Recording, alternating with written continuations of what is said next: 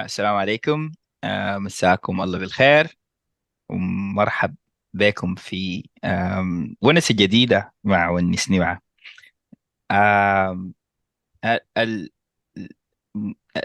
السفر الأوضاع في السودان عموما يعني يعني بقت في في غاية التعقيد.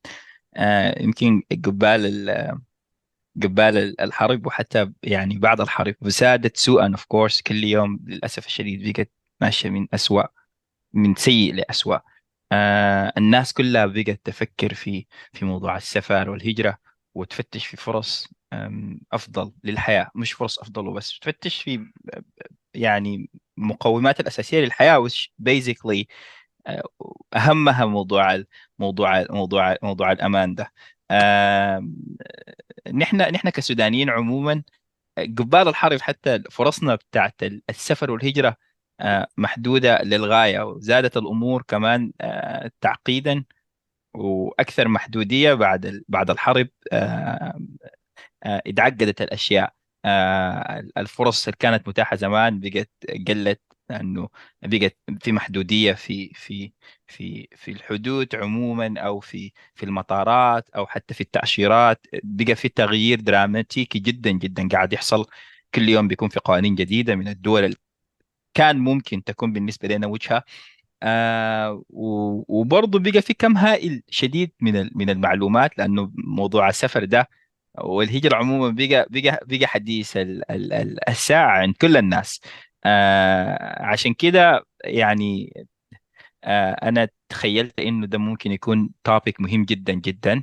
آه في ونسني معه نتكلم عن عن فرص السفر آه والهجرة للسودانيين. آه وطبعا آه ونسة زي دي ما ممكن تكون إلا مع زول آه ما شاء الله تبارك الرحمن عنده خبرة آه كبيرة في موضوع ال ال ال ال- السفر آه والسياحة عموما. آه عشان كده أنا الليلة سعيد جدا جدا جدا إنه آه ضيفنا آه في ونسني مع الليلة يكون باشمهندس المجتبى.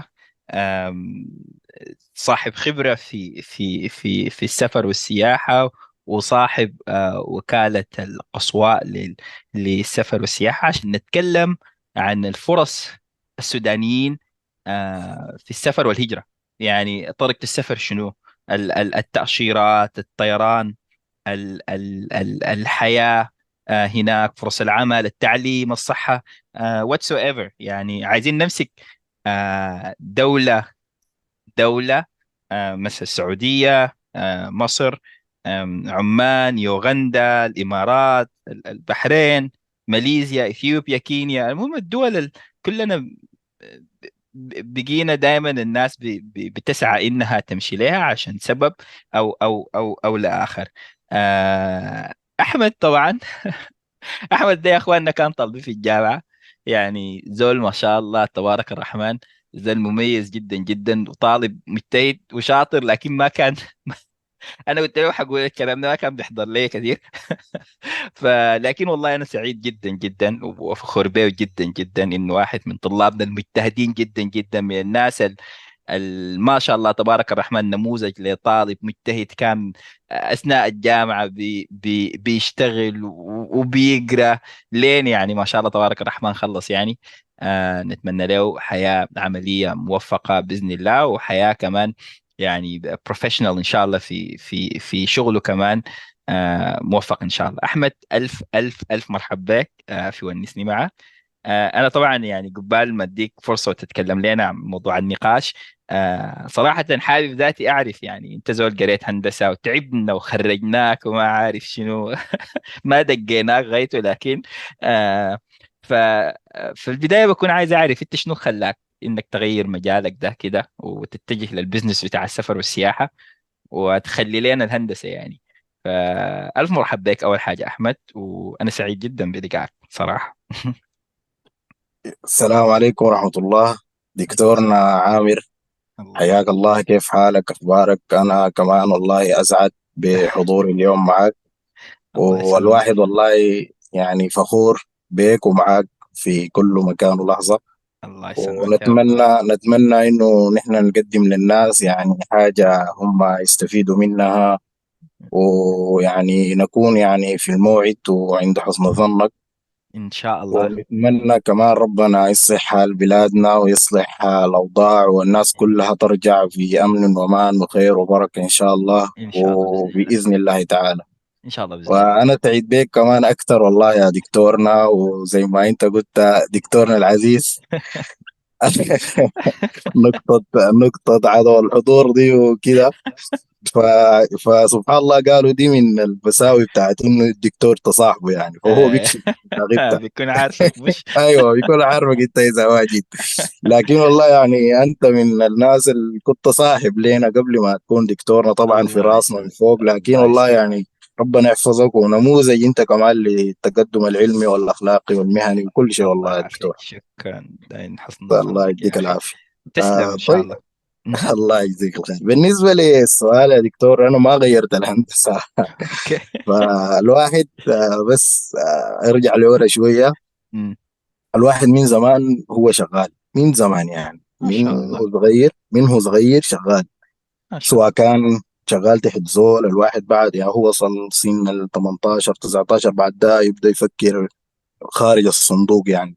صحيح. يفكر أيوه يحاول آه، يجاري يواكب الوضع اللي هو فيه حاليا يشوف يشوف آه، يعني الواحد يعني أنا انتقلت من الشغل تحت الناس يعني أو مع زول للشغل الحر وأنا عمري 18 سنة. ما شاء الله ما شاء الله. يعني يعني أنا عمري 18 سنة كنت شغال تجارة.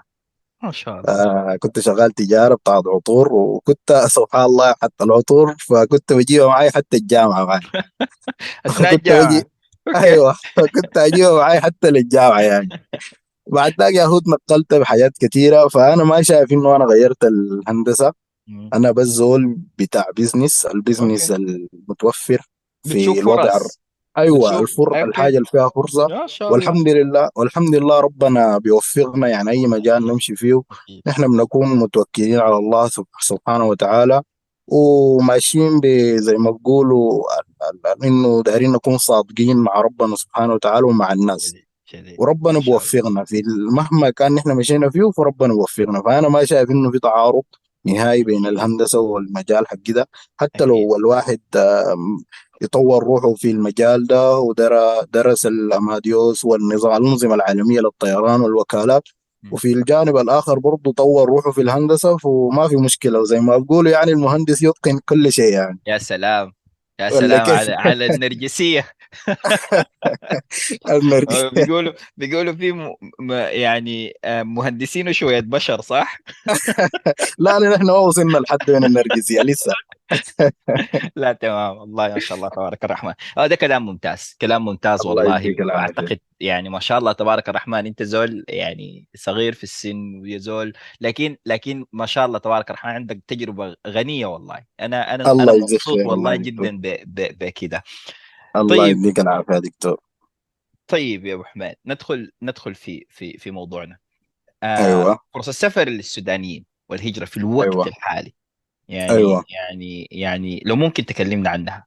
يعني عن طريق طيب. طريق السفر التأشيرات الطيران الحياة معارف في في في جدا. الدول دي. أنا تمام. اتفضل. طيب حاليا للأسف السفر يعني بقى صعب جدا ومكلف جدا يا دكتور. م- يعني مكلف بطريقة ما طبيعية. من ناحية بتاعت تاشيرات ومن ناحية بتاعت طيران يعني أول حاجة الطيران يعني اسعاره بقت خرافية يعني نحن حاليا لما نحجز ترانزيت لزول ترانزيت يعني مثلا زول مسافر مثلا ماشي البحرين ما في. طريق ما في طريق دايركت من بورسودان للبحرين أيوه فهو الزول فهو الزول بيقوم يعمل شنو مثلا بيقوم يجي جدة. مثلا يعني جدة من المحطات اللي بتسمح للسودانيين إنه يعملوا فيها ترانزيت. من غير ما يحتاجوا ومن تأشيرة أيوه ما هو ما حيطلع من المطار. أي أكيد أكيد. ومن جدة من جدة يقوم ينتقل للبحرين. فيلا النقطة اللي أنا داير ألفت لها انتباهك إنه نحن لما يمر علينا أسرة ولا ولا فرد المهم. بنلاحظ إنه السعر اللي الشخص أو الأسرة اللي جات به جدة هو أضعاف أضعاف السعر اللي وداه من جدة للبحرين. سبحان الله. فهمت علي؟ فيعني في ارتفاع هائل جدا في الطيران. نحن ما عارفين الأسباب الرئيسة في الموضوع ده شنو اللي أدت لكده لكن بيقولوا في تأمين آه تأمين على الطيران. بيقولوا في يعني من أسباب ارتفاع أسعار الطيران إنه الشركات بتاعت الطيران يعني سعر الصرف الدولار يعني مرتفع جدا وطبعا الشركات بسبب بسبب الوضع الاستثنائي ال- أيوه أيوه الوضع الاستثنائي الحاصل أيوه أوكي. الوضع الاستثنائي الحاصل. يعني قبل الوضع ده الطيران برضه في السودان كان يعني معقول شوية.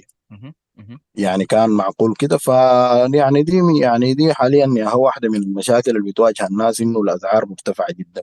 مهم. و أما بالنسبة للتأشيرات يعني في دول بتسمح بإنه تديك تأشيرة إلكترونية. يعني بس تجيك بي دي اف في التليفون ما تحتاج طوالي من أنت تسافر طوالي. وفي دول لا الا أنت تمشي دولة تعمل إجراءات من هناك فيها سفارة وكده. كلها إن شاء الله حنوضحه لقدام. ونعين الناس إنه نديهم الطريق الصحيح إن شاء الله لإنه يمشوا فيه وربنا يوفقهم ويسهل عليهم إن شاء الله. بإذن الله بإذن الله. ده كلام حلو. طيب نحن حنمسك دولة دولة؟ تمام جدا. طيب آه ممكن تختار أنت ولا أختار أنا؟ والله نحن واحد يا دكتور. آه أخطأت يا تعرف سلام الهواء. حين ما فرقت طيب بيننا. نبدأ. الله يسلمك يا غالي. نب- نبدأ بالسعودية. تمام. آه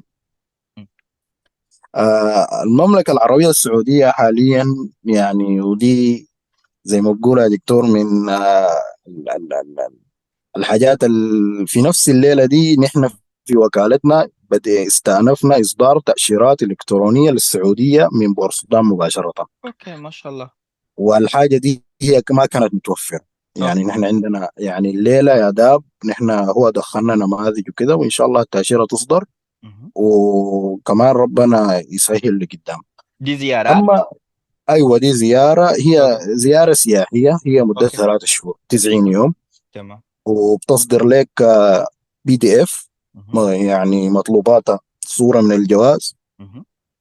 شخصية. مهم. ورسومه. وانت بتقدم بطريقة معينة ناس الوكالات آه، يقدموا.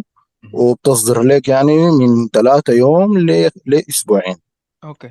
بعد ذاك قد يحصل رفض. إذا اترفضت نحن في وكالتنا. بنرجع للعميل قروشه كاملة زي ما هي زي ما هو دفع ما شاء الله. فنحن بنوضح الحاجة دي. يعني أنا حاليا لينا لما نشرت وأعلنت عنها وضحت الحاجة دي إنه نحن الوضع بتاع المعالجة هو من ثلاثة أيام ل 15 يوم. وإذا 15 يوم ما طلعت حصل رفض فحقك إن شاء الله بيرجع لك كاملا إن شاء الله okay okay دي دي بالنسبة للتأشيرة السياحية المتوفرة حاليا في. تأشيرة بتاعت عمرة للمملكة العربية السعودية. وتأشيرة العمرة يعني هي دكتور طبعا كانت مقفولة يعني. العمرة كانت واقفة. قبل أربع شهور كده وقفت. قبل قبل شهر تقريبا. اشتغلت لكن لكن بقى في مشكلة. إنه يا دكتور أدوا سماحية لإصدار 250 تأشيرة فقط للسودانيين في اليوم. okay. فهمت علي؟ يعني ما في ما في ما في يعني زي زمان ال unlimited أي تأشيرة تتقدم طوالي تصدر. okay. حاليا في limit اللي هو كم؟ 250 250 تأشيرة. تأشيرة في اليوم. أيوه أيوه في اليوم. فيلا بقى اللي بيحصل شنو؟ إنه يعني زي عشان الناس تتخيل الحاصل كده إنه في باب واحد آلاف الآلاف متلمين صحيح فيه عايزين يدخلوا. فحيكون أيوه فحيكون فيه زحمة رهيبة جدا والناس واجهتها مشاكل كبيرة في الموضوع ده.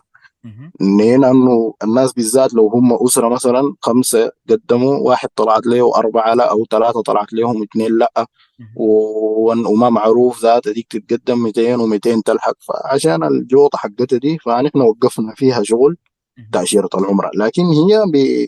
ما هي واقفة أنا ما أقول لك هي واقفة هي okay وفي ناس شغالين وبتصدر لهم لكن okay زي ما وريتك المشاكل مشكلة العدد المحدود ده أيوه العدد المحدود والم... والمشكلة في العمرة يا دكتور إنه هي قد تعلق لشهور مم. يعني يعني إذا الطلب ما يتقبل ولا ما مشى ولا. كذا نحن ما بنقدر نسترجع المبلغ بتاع أيوه الزبون أيوه غير غير فبنضطر. أيوه فبنضطر إنه نديه من جيبنا. فتفاديا للوقوع في المشاكل دي. آه نحن وقفنا فيها شغل للعمرة للأسف. مهم. ده ده ده الباب بتاع التأشيرات الإلكترونية في تأشيرة إلكترونية تانية مم. دي للسودانيين المقيمين في دول الخليج دو أو مجلس شنغن أو الولايات المتحدة مم. وكذا. آه دي بتتيح لك دي تقدم لك الزول بيرسون اللي بيقدم لها يعني شخصيا لوحده يعني. بيدخل آه، منصة التأشيرات تحت السعودية مهم. يدخل يعمل حساب يعني يدخل ال- الإيميل بتاعه مم. السر. تفتح لك يعني بيطلب منك حاجات يعني روتينية بيطلب منك صورة الجواز صورة شخصية مم. بيطلب منك آه، صورة من ال- الإقامة بتاعت دول دول ال- الخليج أو دول الولايات وكذا. وإذا عندك بيتصدر لك التأشيرة دي يعني. okay. ده بيرسل للناس للناس اللي مثلا عندهم إقامات أيوه. إقامات في دول عندهم. دول مجلس التعاون الخليجي أو أيوه. أو أو أوروبا المنطقة المفتوحة بتاعت الحركه أيوه المفتوحة بتاعت شنغن أو في الولايات المتحدة أيوه. الأمريكية. أيوه أيوه. ديل ممكن لأنه يقدم هم مباشرة حتى لو كانوا سودانيين وياخذ أيوه. آه، تأشيرة بتاعت آه، أيوه. عمرة أو زيارة. أيوه. لا دي دي دي عندهم okay. لوحدها okay. إيه، هي ل- صالحة لمدة سنة ومتعددة يعني مريحة جدا. وبتسمح لك بالعمرة.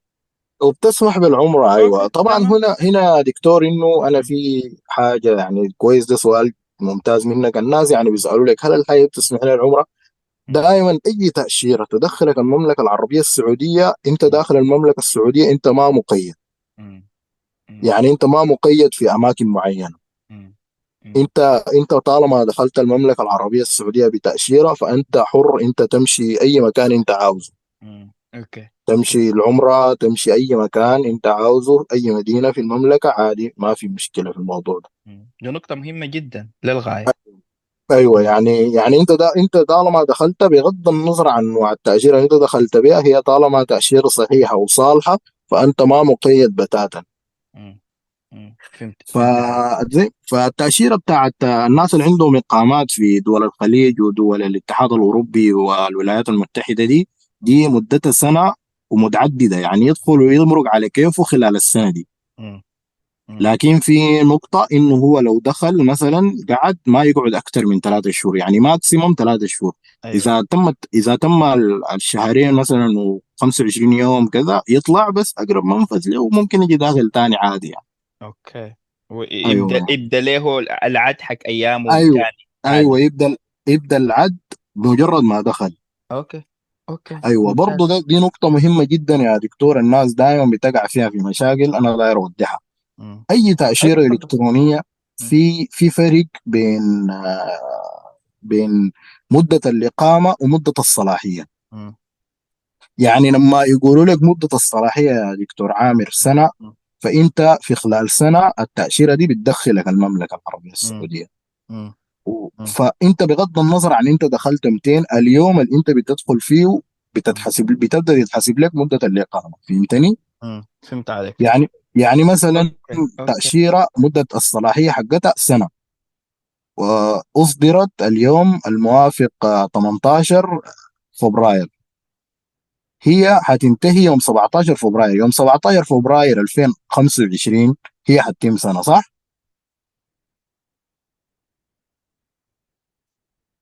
أيوه معاك. أيوه دكتور؟ أي- أيوه أيوه معاك صح؟ أيوه حتتم سنة. سنة. أيوه فأنت لو دخلت في آخر يوم ليها هي لو. بتقعدك ثلاثة شهور هي بتسمح لك إنه أنت تقعد ثلاثة شهور فهمتني؟ okay يعني القصة تاريخ اصداره ده براه أنت once إن تم إصدار التأشيرة عندك وقت معين ممكن تدخل. الأيام أيوه. ما بتتحسب إلا لما إلا أنت أيام اذا دخلت. الاقامه إلا لو أنت دخلت. أوكي. أيوه بالضبط كده. يعني هسه العمر بتلخبط في النقطة دي. أيوه أيوه. يعني هسه العمره هي صالحة لمدة ثلاثة شهور. انت أنت لو دخلت بعد وهي مدة إقامتها ثلاثة شهور. أنت لو دخلت بعد شهرين ونص أنت عندك ثلاثة شهور بعد تخش. حتى لو مدة الصلاحية انتهت ما أنت دخلت بها. ويعني هو ما في علاقة بين مدة الصلاحية ومدة الإقامة. أنت طالما صحيح. دخلت مدة الصلاحية ده موضوع أنت تكفله وتشوف مدة إقامتك كم صحيح. وتبقى قاعد يعني. فدي نقطة أتمنى الناس إنها تفهمها يعني وتستوعبها تماما. مهم جدا للغاية. أيوه. الله يديك العافية يا دكتور. أوكي طيب تمام. ده ده بالنسبة للتاشيره تأشيرة. الإلكترونية. ده الملف ده الملف بتاعها للمملكة العربية السعودية. صحيح. آه نجي للنوع اللي كان شغال ووقفت حاليا زيارة شخصية. مهم. آه الزيارة الشخصية دي عبارة عن شنو؟ سعودي سعودي مثلا. ده إيه، بيخش هنا يعني عندهم طرق معينة بيقوم يدعو يدعو صاحبه أو أي زول من. أي زول سوداني أو غيره يدعوه إنه يزور المملكة العربية السعودية بيقدم له يعني زيارة دعوة. من سعودي أيوه يعني زي زي زي دار دار دار أدعو صاحبي إنه يجوا مثلا المملكة أيوه فبيقوم بيصدر آه، مستند مستند بتاع تأشيرة تمام. المستند ده ال- السعودي هو لما نقدم بيدخل فيه البيانات الر- ال- الروتينية بتاعت الزول رقم جوازه مم. جنسيته اسمه. كذا كذا. وبقوم بيحدد له جهة قدوم. جهة قدوم بيكون فيها بيكون فيها سفاري يعني هم بيجيبوا لك في جهة القدوم الخيارات. اللي فيها سفاري يعني مثلا اختار مثلا نفترض اختار القاهرة.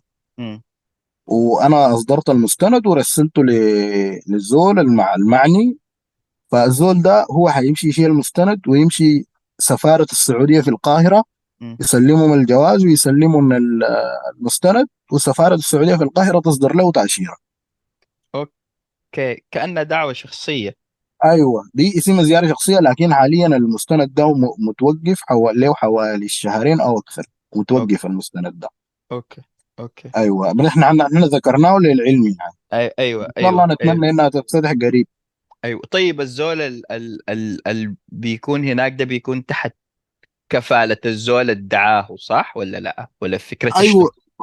أيوه يعني هو طالما هو دعاك. طالما هو دعاك أنت بتكون تحت كفالته. أوكي. أوكي. أيوة، مدتها يعني- كم تقريبا؟ هي هي زي هي سنة أوكي. و... يعني كل يعني مدة الصلاحيه سنة ومدة الإقامة ثلاثة شهور. ثلاثة وده شهور.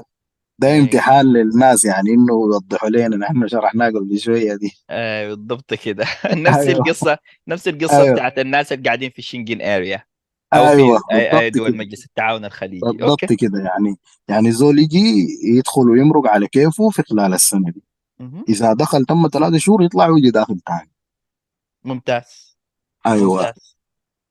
وهنا حتبقى تحت كفالته لكن هو ما عنده بيك يعني يعني في ناس كثيره ما بكون يعني عنده معاك مشكلة أو ما عنده معاك دعوة يعني أنت حر يعني أنت هنا بتكون حر بس صحيح. إذا آه يعني بس هو دعاك بس يعني لكن تاني ما في شيء شنو ما عنده مميزات أخرى غير إنه دعاك أوكي أوكي أيوه أوكي. تتحمل أنت مسؤوليات أيوه تتحمل الثاني. أنت كل مسؤولياتك أيوه مم. مم. أوكي طيب طيب طبعاً. طيب ن- يبقى دي نشوف. التأشيرات السي ودي فرص التأشيرات الحاليا متاحة للسودانيين اللهم طيب طيب ال ال ال ال زمان كان في حاجة اسمها فيزا العمل الحرة لسه أيوة، ما أنا- موجودة؟ أيوه أنا ما جايك هسه حاليا نحن أوكي. المملكة باقي لنا باقي لنا فيها نوعين من التاشيرات نحن أوكي. في نوع اسمه زيارة أعمال دي برضه إلكترونية كانت وهي لكن وقفت حاليا فما في داعي إنه نحن يعني أنا ما شايف. إنه نحن أيوه أوكي. يعني هي س- هي كانت برضه 90 يوم وإلكترونية بس هي حاليا ما شغالة تمام طيب آه، النوع اللي قبل الأخير في الزيارات للسعودية هي الزيارة العائلية يا دكتور أوكي الزيارة العائلية اولا بيعملها لك قريبك من الدرجة الأولى. يعني انت اذا مثلا عندك ابنك يلا الدرجة الأولى دي أشرحها لأن الدرجة الأولى دي بتختلف على فكرة من من من من دو- من دولة دولة لدولة. لدولة. أيوه. أيوه. طيب آه، نحن هنا أو هنا في السعودية مسموح إنه الزول يجيب الزوجة والأبناء والأم والأب والأخ والخال والعم والجد والجد والحفيد. ده المقصود بهم الدرجة الأولى. أيوه هنا هنا ده الزول. يعني بغض النظر عن إنه يعني شغال شنو أي زول زمان كان بتفرق يعني المهن بتفرق لكن حاليا بقت واحد كلها مم. مم. أيوه يعني دي الحاجة دي للناس اللي أنت بتقدر تعمل لهم دعوة منك أنت ليهم هنا وطبعا دي هي حاليا شغالة وأنا شايف إنه دي إحنا ممكن أكتر يعني هي والاقامه أكتر أكتر حاجات نحن ممكن نتكلم عنهم. طبعا السعودية هي دكتور يعني المرغو يعني مرغوبة شديد للسودانيين بسبب قربها والتقارب ال- والناس دائما يعني بسبب الحرمين والناس يعني بتميل للسعودية والسفر للسعودية صحيح. كثير يعني. فعشان كده ممكن هي تاخذ مننا أكبر حيز في لا النقاش لا يعني. اوف of course of course الناس تستحملنا يعني. لا بالعكس كمان. أسمع الناس لاقيه هسه. لا الله يديك العافية يا دكتور. ما بتقصر والله. الله يديك لأنه والله آه. الكلام ده مهم جدا جدا جدا. الله يديك الواحد العافية. بيدخل السوشيال ميديا يعني كل المواقع التواصل الاجتماعي معظمها بتتكلم عن المواضيع أيوه المتعلقة السفر. بالسفر. أيوه أيوه. وللاسف نحن الشديد كم هائل جدا من المعلومات ومرات بتلقى في تناقض بيكون حاجات ما واضحة. أيوه أيوه أيوه أيوه. من المهم انه الناس أنا أنا أنا من إن شاء الله إن شاء الله في يعني أنا أوضح إنه الوكالات والتخبط والتعامل معاهم وكيف تعرف اي إنه لأنه في في مشاكل كثيره حاصلة في الموضوع ده. صحيح. فأنا إن شاء الله أحاول آه، أنصح الناس يعني في بعدين في يعني في النهاية إنه الناس كيف تتفادى إنها تقع في المشاكل دي ونجيب له إن شاء الله الموضوع ممتاز. طيب آه، نحن وضحنا إنت بتقدر تعمل زيارة عائلية لمنو. والفكرة والآلية بتاعت الزيارة العائلية هي زيها وزي الزياره الشخصية. الزول بيصدر مستند بيكتب آه، صلة القرابة. يعني أنا مثلا عملت لأخوي إقامة أو لأخوي زيارة بكتب صلة القرابة اخو وبنزل ياهو البيانات الروتينية الاسم ورقم الجواز والجنسية وبنزل برضه جهة قدوم. فهمتني؟ أوكي. أخوي ده بيقوم يشيل المستند ويشيل جوازه طبعا للأسف لأنه السفارة واقفة في السودان. الناس بتمشي يعني دول تانية حوالينا بتعمل فيها الإجراءات. الدول دي هي بتفرق من دولة لدولة من ناحية السرعة من ناحية التكلفة من ناحية ال- ال- التأشيرة من يعني من نواحي كثيره بتفرق. لكن أنا حاليا يعني هي الدول دي منها مصر منها الإمارات منها أسمرة منها أريتريا أقصد منها أثيوبيا منها كينيا منها ماليزيا منها سلطنة عمان. دي كلها دول بتسمح للسودانيين إنه يجوا يعملوا زيارة عائلة للسودانيين. لكن لكن يعني من الأفضل من من ناحية تكلفة وسرعة م. وتأشيرة وغيره هي الإمارات. وبالتحديد طبعا أنت لما تكتب جهة قدوم لازم تكتب مدينة يعني ما بتكتب جهة القدوم الإمارات. أوكي. بتكتب جهة قدوم إيه، في ثلاثة في الإمارات أبو ظبي الشارقة دبي. فأفضل الخيار بالنسبة لي حاليا شايفه هو دبي. م. يعني كجهة دي نصيحة. قدوم أيوه كجهة قدوم. م. فدي نصيحة للناس ال- ال- اللي عايزين يعملوا زيارة عائلية ممكن يعملوها على دبي. يعني إذا كان عندهم أسر وعائلة وكذا أما لو ناس شباب كده أولاد كده فأفضل خيار أنا بشوفه هو أثيوبيا أديس أبابا. م. لأنه في طريق بري من من القضارف لأديس أبابا. أوكي. و أرخ... أرخص يعني. أيوه الطريق البري أرخص كتير يعني. أنا زي ما أسلفت إنه الطيران حاليا غالي شديد يعني. فالمهم بغض النظر عن الزول حدد جهات القدوم دي. انت بتمشي الدولة ال- انت المعنية في إجراء روتيني بتعمله اللي هو انت بتثبت انه الزول اللي رسل لك الزيارة دي هو فعلا أخوك أو عمك أو خالك أو أو هو يعني انت بتثبت انه قريبك. كيف الإثبات ده بيكون رقم وطني؟ أيوه يلا الر... أيوه الإثبات ده بيتم في السفارة السودانية. م. يعني مثلا يعني نفترض إنه عمل لك الزيارة دي أخوك م.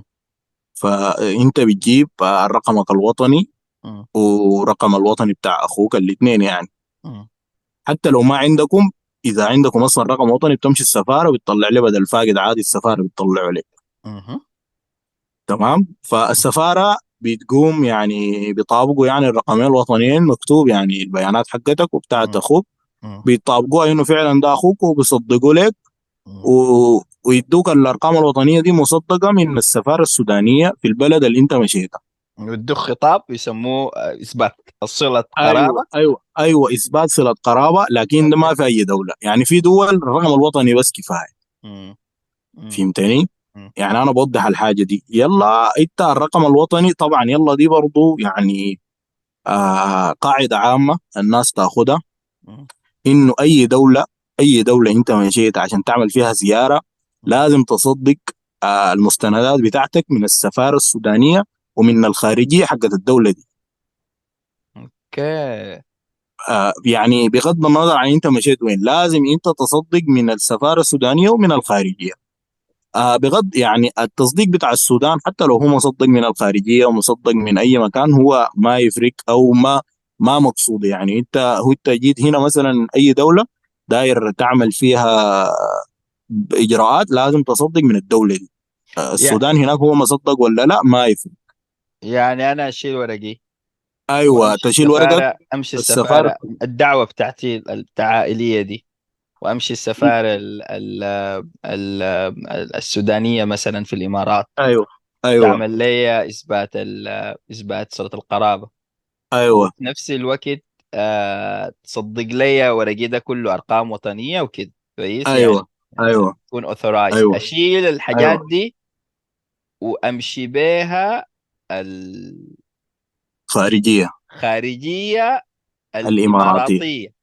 أيوه أو أي دولة يعني. أيوه. أي أي الإماراتية مثلا أو أي دولة أنت أيوه. فيها. أيوه. بعد ذاك اشيل الحاجات المصدقة من الخارجية الإماراتية دي أمشي بها السفارة السعودية أيوه. في الإمارات. أيوه بالضبط كده أو في دبي أو في أو أي أي مكان. أيوه أيوه في دبي أو في حتة أو القنصلية. يلا أيوه يا دكتور أنا بس. زي ما قلت لك إنه دبي أنا بشوفها خيار كويس ليه؟ لأنه في تقليل من التكلفة. إنه في دبي في حاجة اسمها إثبات صلة القرابة. إثبات صلة القرابة دي يعني أنت المعنيين بالزيارة كلهم ما بتحتاج كل واحد طبعا التوثيق بتاع المستندات ده هو بقروش. طبعا فأنت أنت ما بتحتاج إنه توثق الأرقام الوطنية حقت الناس دي كلها مم. فالسفارة بتعمل لك خطاب إنه بنشهد إنه فلان الفلاني هو مثلا آه، والد فلان الفلاني. وزوجته هي فلان الفلانية وابنته هي فلان كلها في وثيقة واحدة. يعني ما بتحتاج توثق الأرقام بتاعت كل واحد وتدفع لكل واحد. لا أنت بتعمل مستند واحد اللي هو إثبات صلة القرابة ده أيوه. وبتصدقه من السفارة السودانية هو كمستند واحد بس. وبتمشي تصدقه من الخارجية الإماراتية هو كمستند واحد. مفهوم. بغض النظر عن العدد بتاع للناس المعنيين بالزيارة. مهم. مهم. وبتدخل ال- ال- ال- الجوازات مع المستند مع ال- المستند بتاع الزيارة مع إثبات صلة القرابة بس ما بتدخل الأرقام الوطنية. ده بالنسبة لدبي لكن. أيوه يعني لكن مثلا أبو ظبي لازم توثق الأرقام الوطنية بغض النظر عن عددها كان كم. كلها. أيوه كلها. يعني أنت إذا عندك خمسة أشخاص آه معنيين بالزيارة لازم أنت الخمسة ديل كلهم توثق لهم أرقامهم الوطنية. كل واحد براو أوكي. طيب طيب حميد أنا عندي سؤال هنا معلش حقاطعك بالنسبة للزيارة لا لا العائلية خد راحتك. أيوه. مثلا أنا عايز أعمل زيارة عائلية لأخوي. ممكن أعمل زيارة تمام. عائلية لأخوي ومعاه أسرته مثلا؟ يلا يلا. أنا الحاجة دي مرض علي كثير. مرض علي كثير جدا. يلا صراحة أنا لما أدخل هي ممكن وأنا اللي قدامك ده يعني عندي ناس. يعني مقدمين زيارات لنسائبهم يعني سواء كان إيه. أخ الزوجة سواء إيه. كان أخت الزوج كده. لكن لكن الحاجة دي تقريبا بيعملها حاجة اسمها معقب في السعودية. أوكي. يعني هي ممكن هي ممكن أنا ما أوكي بقول لك ما ممكن. هي ممكن. نظر نظريا ممكن. أيوه ممكن هي. مم. وأنا بعرف ناس شخصيا يعني مقدمين زيارات مم. لنسايبهم هي ممكن يعني أيوه الحاجة دي أنت تقدر تعمل إق... زيارة لأخوك وأسرته عادي. أيوه. ف وطبعا يلا الموضوع لما المتطلبات شنو يعني مثلا أنا أنا مقدم زيارة لعمي أها مطلوب مني شنو؟ عشان أنا أثبت. يعني طبعا المتطلبات هي يا رقم وطني يا. قسيمة. صحيح.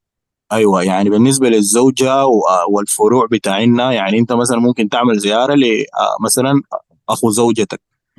فهمتني؟ فأخو. زوجتك ده أنت كيف بتثبته؟ بتجيب الرقم الوطني بتاع الزوجة وبتجيب القسيمة. صحيح صحيح في- إيه أيوه. والرقم الوطني بتاعه هو. إيه حيكون في تسلسل بتاع وايوه بيكون في تسلسل بتاع بيانات إنه موضح في تلاقي يعني انها بتعرف ال- السفارة. والحاجة الثانية ال- بالنسبة لخالك مثلا بتحتاج الرقم الوطني بتاع الوالدة.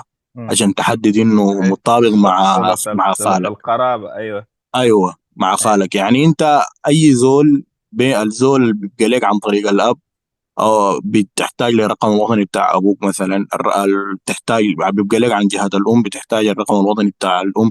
بيبقى لك مثلا عن طريق الزوجة بتحتاج القسيمه في النص بي- بيبقى لك يعني هو ولدك حفيدك كده بتحتاج الأرقام الوطنية بتاعت الأبناء وهكذا يعني لا- لازم تكون في سلسلة متصلة من. أيوه لازم أي. لازم أي. أيوه برضه في سؤال مهم سؤال مهم بي- بيسألوه الناس إنه يا أخي نحن مع الحريب فقدنا ال- الرقم الوطني ما عندنا أرقام وطنية ها الأصل ما لاقينه ما يفرق ما يفرق بتاتا إنه الرقم الوطني هو صورة ولا أصل. يعني حتى لو عندك له صورة مم. ممكن يعني أنت محتفظ بها ما مشكلة ممكن تطبعها وتديها السفارة ما مشكلة. حتى لو في بعض السفارات يعني سواء مثلا زي سفارة البحرين في السودان يعني سفارة السودان في البحرين وجدة والمناطق دي يعني حتى لو أنت الرقم الوطني فاقد وعديل بيشيلوا البيانات هم بنفسهم بيعيدوا لك بيعملوا لك له اعاده طباعه يعني. أيوه. أيوه بيانات فهمتني؟ موجودة already في ال system. أيوه أيوه أيوه البيانات موجودة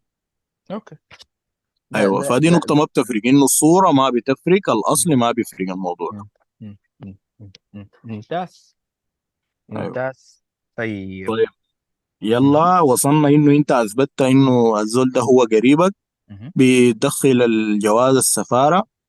آه السفارة بعد ذاك آه بي- بيطلع لك ال- التأشيرة. يعني انت جهزت المطلوبات. المستند والجواز والإثبات بتاع صله القرابة ده ولازم يكون زي ما قلنا صدق من وزارة ال- الخارجية في الدولة والسفارة السودانية وإن شاء الله التأشيرة تطلع عليك. إن شاء الله بإذن الله يا رب. أيوه. يلا دكتور أنا يعني زي ما قلنا السعودية دي حيكون لها الحيز الأكبر أي مع إنه طبعا طبعا تفاصيل كثيرة. آخذ في راحتك قبل ما نجي للنقاش في الإقامة أنا في بعض ال... الإشكالات يعني في موضوع السفر الزيارات ده وكده فدار أوضحه للناس أيوة. لأنه هي مشاكل حاصلة الناس ما يعني في موضوع الزيارات ده بالذات يعني. آه بالنسبة لبعض السفارات يا دكتور. بتحتاج حاجة اسمها تساهيل. تساهيل ده الموعد بتاعك في السفارة يعني أنت ما بتجي السفارة كده يعني آه، في أي وقت آه، تدخل تدخل جوازك وتدخل البيانات لا أنت لازم يكون عندك موعد سابق حاجزه في تساهيل إنه أنت تجي في الموعد ده. محدد بيكون بالتاريخ والساعة يعني. فالموقع ده هو بيتحجز كيف بيتحجز عن طريق الوكالات ممكن أي زول عنده وكالة بتعرفه بيتعامل معاه يحجز له موعد في السفارة في الدولة اللي هو فيها. تمام كل الدول اللي أنا ذكرتها دي أنت بتحتاج لحجز تساهيل ما عدا سلطنة عمان. سلطنة عمان إن شاء الله لما نيجي نتكلم عنها أو لما يعني في الاقامه حنتكلم عنها. بوضح آه. يلا يا دكتور تساهيل ده الناس بتقع فيه في مشاكل أوكي حاليا حاليا حاليا في الوضع الراهن ده. في مشكلة ح- حجوز الطيران من السودان يعني دائما إن إذا الناس في السودان يا الناس تحاول من بدري دائما أنا في موضوع التأشيرات والسفر وكده قاعد أنصح الناس إنه أنت حاول تتحرك من بدري ما تضايق روحك ابدا في موضوع السفر ده. يعني أنت حتى لو ناوي تسافر مثلا بعد شهر ونص أبدأ يتحرك ما في مشكلة. إذا أنت مجهز أمورك دائما من بدري يعني فأنت حتكون مرتاح وحتدفع تكلفة أقل. وما حتتضايق ما حتتعب يعني في ما حتواجهك مشاكل إن شاء الله. الزول يضمن حجز الطيران أول الزول- بعد ذاك أيوة. هنا. مم. أيوه. يعني حاليا حجز الطيران صعب. صعب جدا. يعني أنا وفي نفس الوقت لازم يكون في تزامن بين حجز الطيران وموعد تساهيل. صحيح. يعني أنا مرت علي حالة قبل ثلاثة أيام أخت فاضلة رسلت لي. قالت لي أنا دايره أحجز آه، موعد في سفارة في السفارة السعودية في البحرين مم. فدخلت لها ولقيت لها أقرب موعد في شهر مارس مم. قلت لها يا أخي أنا لو حجزت لك موعد حيكون في شهر مارس قالت لي أنا حاجز طيران من السودان وجاية البحرين يوم يوم اللي هو في الأيام دي يعني في. في شهر فبراير ده. فأنا قلت لها يعني أنت معلش بس أنت أنت الزول لازم يكون محدد هو موعده في السفارة 200 مم. على أساس الموعد ده أنت تحجز الطيران فهمتني يا دكتور. يعني مثلا أنت موعدك يوم 20 أنت مثلا تحجز طيران يوم 15 يوم 14 على أساس إنه أنت عارف روحك أنت. حتدخل السفارة 200 مم. مم. ما ما ما تحجز طيران وأنت ما عندك ما عندك موعد في تساهيل فهمت فهمت لا- لأنه بتواجهك مشكلة وما حد ما بتصله يعني ما بتدخل السفارة بدون موعد. ليه؟ لأنه المواعيد دي في ناس حاجزينها قبل شهر وقبل شهر ونص وكلها محجوزة ومقفلة. ما ممكن انت ما عندك حجز ما بيدخلوك أصلا. مم. لكن موصلي انت في رأيك انه أنا كنت فهمت عكس يعني. ال- الطيران متوفر. يعني لا هو الزول الطيران أنا ما أنا ما جايك في الكلام. هو الطيران ما متوفر. لكن مم. أنا بقول الناس تتحرك من بدري شديد. آي آي آي. الناس تتحرك من بدري شديد. أوكي. يعني يعني هسه يا دكتور أنا بدي بدي يعني آه يعني أدنى حد أدنى حد لازم أنت تحجز فيه طيران هو أسبوعين أو أو أكثر يعني س- 16 يوم 17 أوكي. يوم. في الحدود دي ده أدنى حد إن أنت تحجز فيه طيران. لازم أنت تحجز قبال سفرك بالفترة دي. عشان أنت تتمتع أيوه عشان أنت تلقى سعر كويس. وتتمتع ب بموعد مظبوط معاك. وتتمتع ب يعني فرص أكتر اي وكده. لازم أنت في خلال 16 17 يوم اي يعني تكون حاجز طيران اي إحنا طبعا معظمنا بقى بقى بي- بس يعمل الأشياء في في آخر آخر دقيقة. أيوه في آخر دقيقة. وده جزء أيوه. من طبعنا لكن كمان برضو ال- الوضع الحالي ده خلى الناس أيوه الوضع الحالي ما بيسمح لأنه ما الناس بتقع في مشكلة اي كبيرة يا دكتور. اي الوضع الحالي. فأنا يعني يعني يعني برضو من الحاجات اللي الناس تنتبه لها إنه أنت الدولة اللي أنت ماشي لها دي هي تساهيل فيها متوفر ولا لا؟ يعني مثلا لسه في دبي تساهيل متوفر يعني أنت لو داير موعد بعد ثلاثة أيام بتلقى عادي.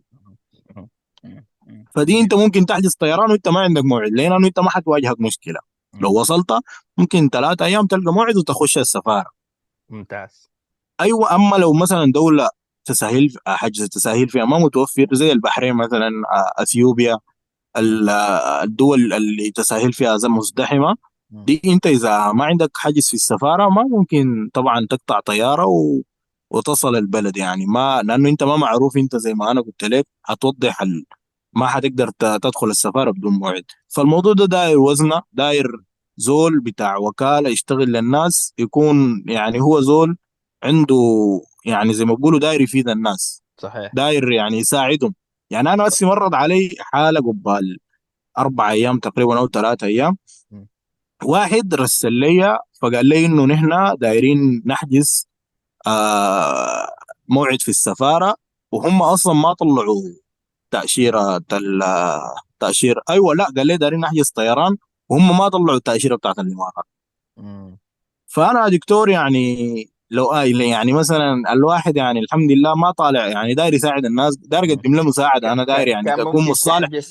أيوه. عادي وخلاص أيوه. على كيفك يعني. أيوه. أنا أنا أنا يعني أنا ما أنا ما مهمني أيوه القروش أي شيء لكن في النهاية أنا داير أكون راضي أنا ما الزول ده عارفه هو داير يوصل للتأشيرة. هو ما يعني ما غرضه يعني الطيران ده وسيلة ما غاية. أيوة. غاية صحيح الغاية حقته هو التأشيرة. أيوه أيوه. فأنا أنا عارفه واصل للتأشيرة ما ممكن أعمل له شغل ما مجهجه يعني ما بوقعه في مشكلة. صحيح. فأنا نصحته قلت له يعني أنت أعمل التأشيرة أول وبعد ذاك أنا بعمل لك الحجز بتاع الطيران. ودي برضو من النقاط اللي إحنا دار نوضحها للناس. الناس كثيرة بتقع فيها في مشاكل. أنت إذا لم تضمن التأشيرة في يدك وحتى لو جوازك ده أنت مع مؤشر لكن ما معك معتمد على ظرف تاني إنه حيوصلني مع فلان حيجيني مع فلان لسه ما استلمته. إلى آخره ما تحجز طيران. لازم أنت لما تحجز طيران تكون إنه زي قالوا لك تعال الآن المطار تكون جاهز. فهمت عليك. في في اللحظة دي في الحالة دي أنت تحجز طيران. فأنا اعتذرت له وقلت له والله أنا ما بقدر أحجز لك طيران وانت تاشيرتك ما طلعت. طلع التاشيره وتعال لي أنا بحجز لك تساهيل أول شيء. حتى أحجز لك طيران نشوء عشان عشان واحجز لك قلت لك تساهيل على بعيد يعني احجز لك مم. تساهيل بعد ثلاثة أسابيع. أيوه. على أساس إنه نحن نلقى حجز طيران كويس وأجيبك قبل تساهيل بثلاثة أربع يوم. فالمهم يعني شغلة دايرة خبرة دايرة صحيح زول عنده خبرة في الموضوع آه. بيعرف كيف ينسق الموضوع وكيف آه. يطلعه آه. و- وفي بالطريقة نفس الوقت المثلى داير زول أمين برضو والله. أيوه. والله لأنه لله والله والله. ال- ال- الظرف صراحة ما أيوه بيستحمل. أيوه. ما أي بيستحمل تكاليف ال... إضافية. أيوه أيوه أيوه. ما صحيح. والحمد لله والله يا دكتور الحمد لله رب العالمين. إحنا ما حصل مرة زي ما بقول ربنا وفقنا ما خذلنا زول. يعني أي زول مسكنا له آه شغله والله. في النهاية وصل لمراده. والحمد لله ناس كثيرة. يعني صحيح سجلت لنا فيديوهات هم بيدعوا لنا في الكعبة و... ما وعملنا علاقات ما طيبة جدا مع الناس. والحمد لله رب ما العالمين. بتقصر. ما ما عبس يعني. على فكرة أنا كنت مهتم جدا إنك أنت بالذات يعني ت ت تجينا والله في الونسة دي يعني. الله يديك العافية دكتور. ده شرف لنا التزامك قدر شنو؟ يعني أنا ما شاء الله الله يعني عندي معك خبرات. أيوه أيوه. فالله يديك الصحة والعافية. الله يديك الله العافية يا دكتور. طيب نحن طيب. نختم. ملف السعودية ب بتأشيرة الاقامه. ومبدئيا تأشيرة الاقامه آه، الدولة الوحيدة حاليا بتسمح للسودانيين اللي ما عندهم إقامة في دول تانية إنها تعمل تأشيرة هي سلطنة عمان. يعني مثلا سوداني ما عنده إقامة في دولة في العالم بتاتا. ما بيقدر يعمل إقامة للسعودية في الوقت الراهن ده إلا من سلطنة عمان كيف كيف أما يعني مس... إيه؟ سود... يعني أنت. يعني سوداني. داير يعمل إقامة للسعودية وهو ما عنده إقامة في دولة تانية يعني مثلا لو عندك إقامة مثلا في قطر أنت من قطر بتقدر تعمل إقامة للسعودية ما مشكلة. أوكي.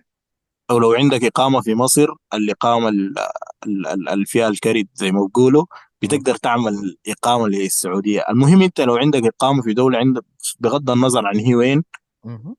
أنت مقيم فيها أنت بتقدر تعمل إقامة للسعودية عادي من الدولة دي. أوكي.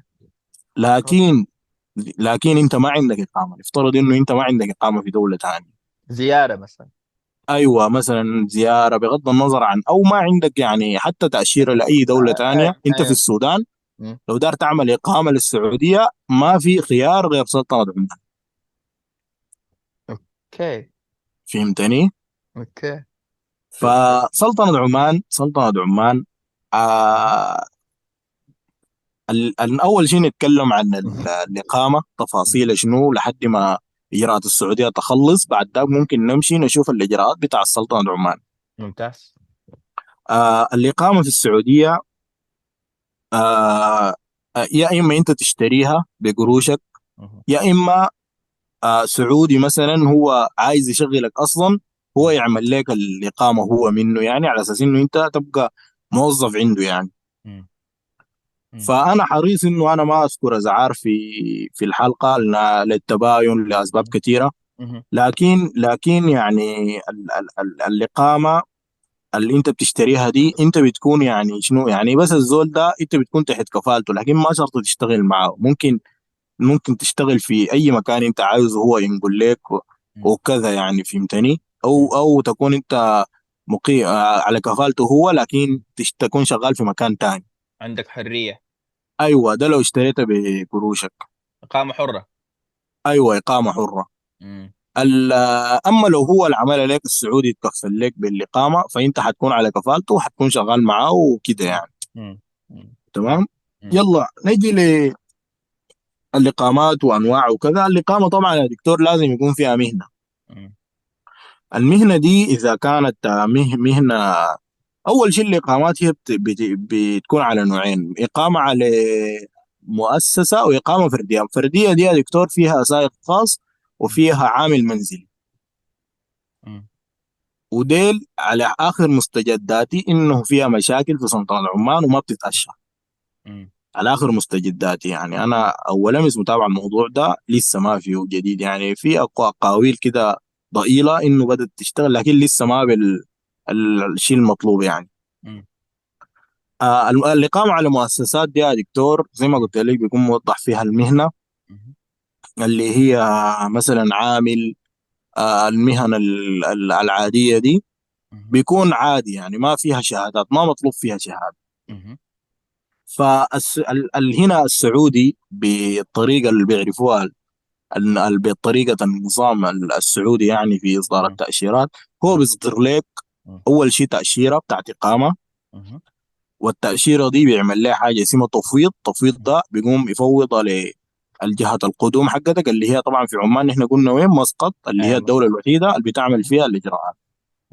وبيقوم يعمل لك عقد عمل منه هو. دي نقطة. مهمة. لازم عقد العمل يكون من المؤسسة اللي أنت طالع منها الإقامة. إذا من مكتب استخدام ما هو ما مقبول.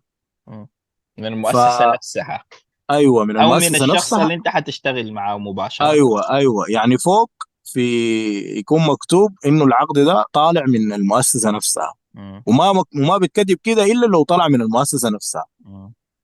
فالعقد ده يصدق من ال... هنا في السعودية في حاجة اسمها الغرفة التجارية. مم. ويصدق من ال... من الوز... وزارة الخارجية طبعا الكلام ده كله يا دكتور في المملكة العربية السعودية هو متطور جدا يعني الكلام ده كله إلكتروني مم. فهمتني يعني كله بيتم إلكترونيا ما في شيء هارد يعني. آه بعد ذاك آه عمل لك عقد العمل بيقوم يرسل لك مستند اسمه السجل التجاري. ده موجود عند أي زول عنده مؤسسة مم. في حالة إنه الإقامة حقتك آه عامل مم. تاني ما حتحتاج لحاجة يعني دي. كل احتياجاتك اللي هي التأشيرة والتفويض وعقد العمل. والسجل التجاري دي أها متطلباتك أنت بتدخل السفارة بالحاجات دي مم. أما أما لو الإقامة حقتك طالعة بمهنة محاسب طبيب مهندس. آه مثلا أي شيء. أنت لازم تجيب الشهادة حقتك أوكي يعني نفترض أيوه نفترض يعني أنت الاقامه طالع عليك بمهندس. وهو طبعا أنت طالع عليك بمهندس ده المفروض ما يزالوا من حياه تاني لكن ما مشكلة. بالضبط كده. فنفترض إنه طالع عليك بمهندس يا دكتور. أيوه. فحيكون المطلوب الحاجات التانية زي ما هي السجل التجاري وعقد العمل والتفويض زي ما هي بس بالإضافة أنت هتحتاج شها- للشهادة. شها- شهادتك الجامعية. أيوه الشهادة دي يا دكتور لازم تكون موثقة من التعليم العالي في السودان. okay. فهمتني؟ وتجي الخارجية؟ من الخارجية دي ما شرط لكن من التعليم العالي من لازم. التعليم العالي okay. أيوة. تمام. لما لما تجي السفارة آه، السودانية في مسقط. آه okay. آه يكون عندك أيوة. اجراء هناك طبعا. أيوة okay أيوة. أيوة يعني نحن حاليا ختمنا ملف السعودية ور- ووضحنا أنت بتحتاج لشنو لما. أنت تكون داير تعمل مم. يعني عقد العمل والتأشيرة والتفويض والشهادة لو الإقامة طالعة عليك بمهنة. مم. دي الحياة إذا بقت جاهزة فأنت السعودية إجراءاتها كلها جاهزة. خلاص. آه أبو حميد آه أيوة. هناخد بريك صغير ونواصل تمام مية مية. آه إحنا هسه واقفين. في إنه أنت حاجاتك المتعلقة بالإقامة كلها ظبطتها من. من من السعودية. السعودية. سواء أيوة. كنت جاي ب آه مهنة خلينا نسميها ما مصنفة. كويس؟ أو أيوة. أو أو أو جاي مهنة مصنفة أيوة. مثلا ك أيوة. كمهندس وباقي الناس التانيين يعني. أيوة. كويس. تمام. خلاص آه حنواصل بعد شوي. تمام. طيب. يديك العافية يا طيب دكتور. طيب.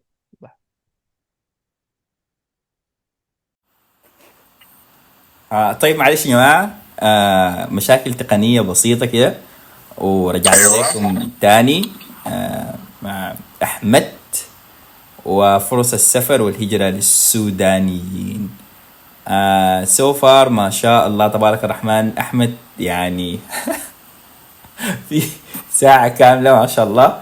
آه اتكلم عن آه السفر بالنسبة للسعودية شرح نظام التأشيرات وأنواعها والحاجات المتاحة والناس تعمل شنو من خبرته صراحة يعني ما شاء الله تبارك الرحمن. آخر حاجة كنا بنتكلم فيها قبال ما ما ناخذ بريك آه كانت عن الإقامات وإنه إنه الدولة الوحيدة اللي ممكن هسه حاليا أنا فهمت إنه الدولة الوحيدة اللي ممكن آه إنه السودانيين يقدموا ل ل لإقامات آه للسعودية منها اللي هي سلطنة عمان آه في مسقط.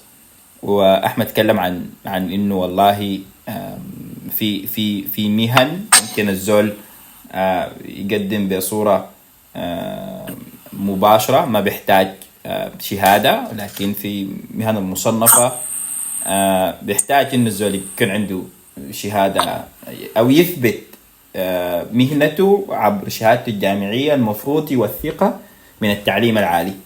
حاليا الزول وصل مسقط وعنده تقريبا أحمد أنت كنت عبد عمل أحمد خليك تواصل أنت صراحة أنت سمح الكلام من خشم سيده الله يديك العافية يا دكتور ومرحب بك من جديد وربنا يوفقنا لما يحب ويرضى آمين. آه نحن كان وصلنا إنه الزول خلاص يعني بالنسبة لإجراءاته في السعودية خلصها. وما عنده يعني إجراء في السعودية. فهو وصل مسقط. طبعا في الإجراءات اللوجستية السكن التنقل الحاجات دي. دي ممكن نو نو نو نجعل لها مساحة ثانية لكن نحن ممكن نركز في الإجراءات بس. آه الإجراء آه في مسقط بسيط جدا ومسقط ما شاء الله بلد سريعة وإجراءاتها مسهلة يعني. أول حاجة الزول بيحتاج كشف طبي من مراكز مراكز يعني في مسقط كثيرة بتعمل الكشف الطبي بتاع السفارة. آه الكشف الطبي آه الزول بيستلمه بعد ثلاث ساعات في مراكز بتستلمه ثاني يوم. آه إنت خلصت الكشف الطبي وبتمشي السفارة السودانية. بيطل بتطلع الفيش والتشبيه بتاعك من السفارة. وبتطلع أو بتوثق إذا عندك شهادة مطلوبة في السفارة. يعني زي زي ما قلنا مهن مصنفة بتحتاج شهادات. أنت لازم توثق الشهادة حقتك دي في السفارة. بعد توثق الشهادة والفيش بعد بعد تطلع الفيش من السفارة وتوثق الشهادة. حت استلمت الكشف الطبي سواء كان متى ما استلمته. آه غالبا كده الوزارات حتكون قفلت. ثاني يوم الصباح تمشي وزارة الصحة تصدق الكشف الطبي. وبعد صدقت الكشف الطبي بتصدق ال... بتمشي وزارة الخارجية. زي ما أسلفت لك قبل yeah. إنه أي دولة أنت yeah. داير تعمل فيها إجراء yeah. لازم توثق من السفارة السودانية ومن الخارجية. Yeah. أيوه. بتصدق من الخارجية الفيش والكشف الطبي ولو عندك شهادة برضه بتوثقها من الخارجية. بعدها انت جاهز يعني ورقك شنو؟ جاهز إنه يدخل السفارة. فلما طلع التفويض قبل التفويض ده دكتور بيكون موضح المكتب اللي انت حتمشي تشتغل عنده. أيوه. فالتفويض ده طلع بتمشي المكتب ده بتقدم له الإجراءات بتاعت السفارة بتاعت السعودية عقد العمل. طبعا الشغل ده كله إلكتروني في السعودية عقد العمل والتأشيرة كله يعني بي دي اف وبتديهم الكشف طبعا الكشف الطبي والشهادة حقتك إذا عندك والفيش اللي أنت طلعتهم من سلطنة عمان. وثاني يوم مباشرة بتستلم التأشيرة. تستلمها معلش من من السفارة. لا انت انت آه. دكتور بتمشي يعني يعني انت ما يعني معلش انت ما عندك أي علاقة بالسفارة ال... ال... السعودية نعم. السفاره نعم. السعودية ما في عمان علاقة. ما عندك علاقة كلها بالسفارة اجراءات. داخلية بتتم في السعودية لين تطلع تأشيرتك تترسل لك أيوة. بصورة إلكترونية ممكن بعد ذاك تسافر وتجي عادي السعودية أيوه okay بتمشي بس المكتب اللي انت عامل له تفويض ما عندك علاقة بالسفارة. بس المكتب ده بيستلم منك وبيسلمك الجواز مؤشر okay. okay. أيوه. طيب ده بالنسبة ل- للإقامات آه، الإجراءات بتاعتها ووضحنا إنه أنواعها و... والناس يعني نحن ننصح إنه الزول يشتري إقامة من أحد بيعرفه جيدا لأنه الإقامة دي فيها مشاكل كثيره يعني. لأنه ممكن نأجلها ل... ل... لل... للنصائح وكده. أوكي. وبيتخيل لي إنه نحن لفينا لفة في السعودية يعني إن شاء الله نكون ما خلينا نشوف إذا في مشكلة ولا كده فالناس. أو تقصير أو شيء ما وضحناه والناس ت... تعفي لنا يعني وممكن نمشي يعني طيب أنا بس عندي سؤال مهم لأنه آه أيوة. معلش في فيما يتعلق بالسعودية آه أيوه ال ال هل الزول ممكن يلاقي شغل يشتغل بتأشيرتك تأشيراتك المختلفة دي العلاج العلاج كيف؟ ال ال التعليم للأطفال هل ممكن يدرسوا؟ يعني أنا ما أعرف إذا أيوه عندك دي فكرة. دي دي ده دي دي أسئلة مهمة جدا يا دكتور. وأنا أوضحها عليك إن شاء الله. كويس. بالنسبة للشغل بالنسبة للشغل بط- بطريقة رسمية في البلد أنت ما بتقدر تشتغل في طريقة رسمية إلا يكون عندك إقامة عمل. يعني إلا التأشيرة حقتك تكون تأشيرة عمل. التأشيرات الثانية دي كلها سواء كانت زيارة أو عمرة أو غيره دي ما بتشغلك ما ممنوع إنه أنت تشتغل بها. وإذا انضبطت يعني فأنت مخالف والجهة شغلتك هي مخالفة برضه ده بالنسبة للشغل. بالنسبة للعلاج العلاج آه، الطوارئ نزل الله لنا ولكم السلامة هو هو مجانا فيه مجانا الطوارئ.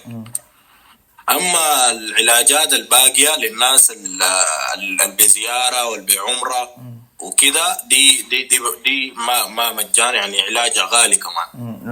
الحالات الباردة. أيوه. آه، أما ناس الاقامات ناس الاقامه عندهم تأمين طبي. لما إنت أصلا لما تيجي تعمل الإقامة لما تجي راجع بيلزموا عليك ان أنت تعمل تأمين. آه فهمت عليك.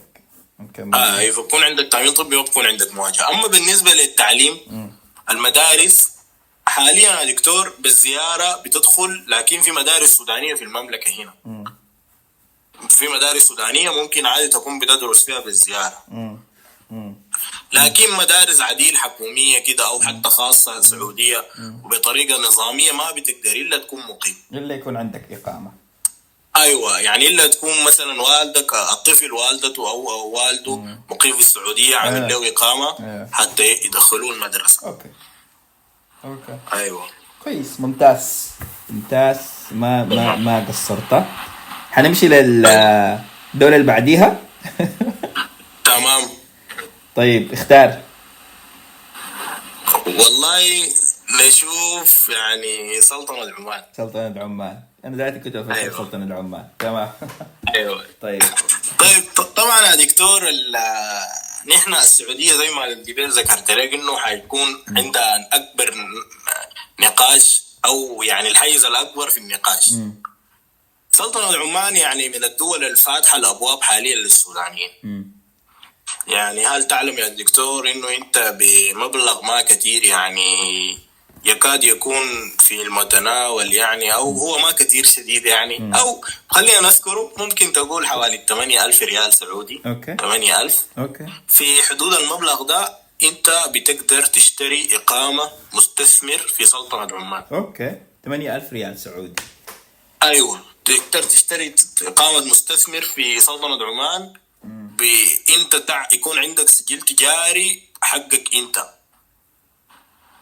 تكون يعني عندك business ك الخاص في سلطنه من عمان غير ما تحتاج لكفيل ولا لا غير أيوه أيوه ما بتحتاج للحاجات دي. مبلغ ده حوالي 2200 دولار كده صح؟ تقريبا أو 2300 دولار.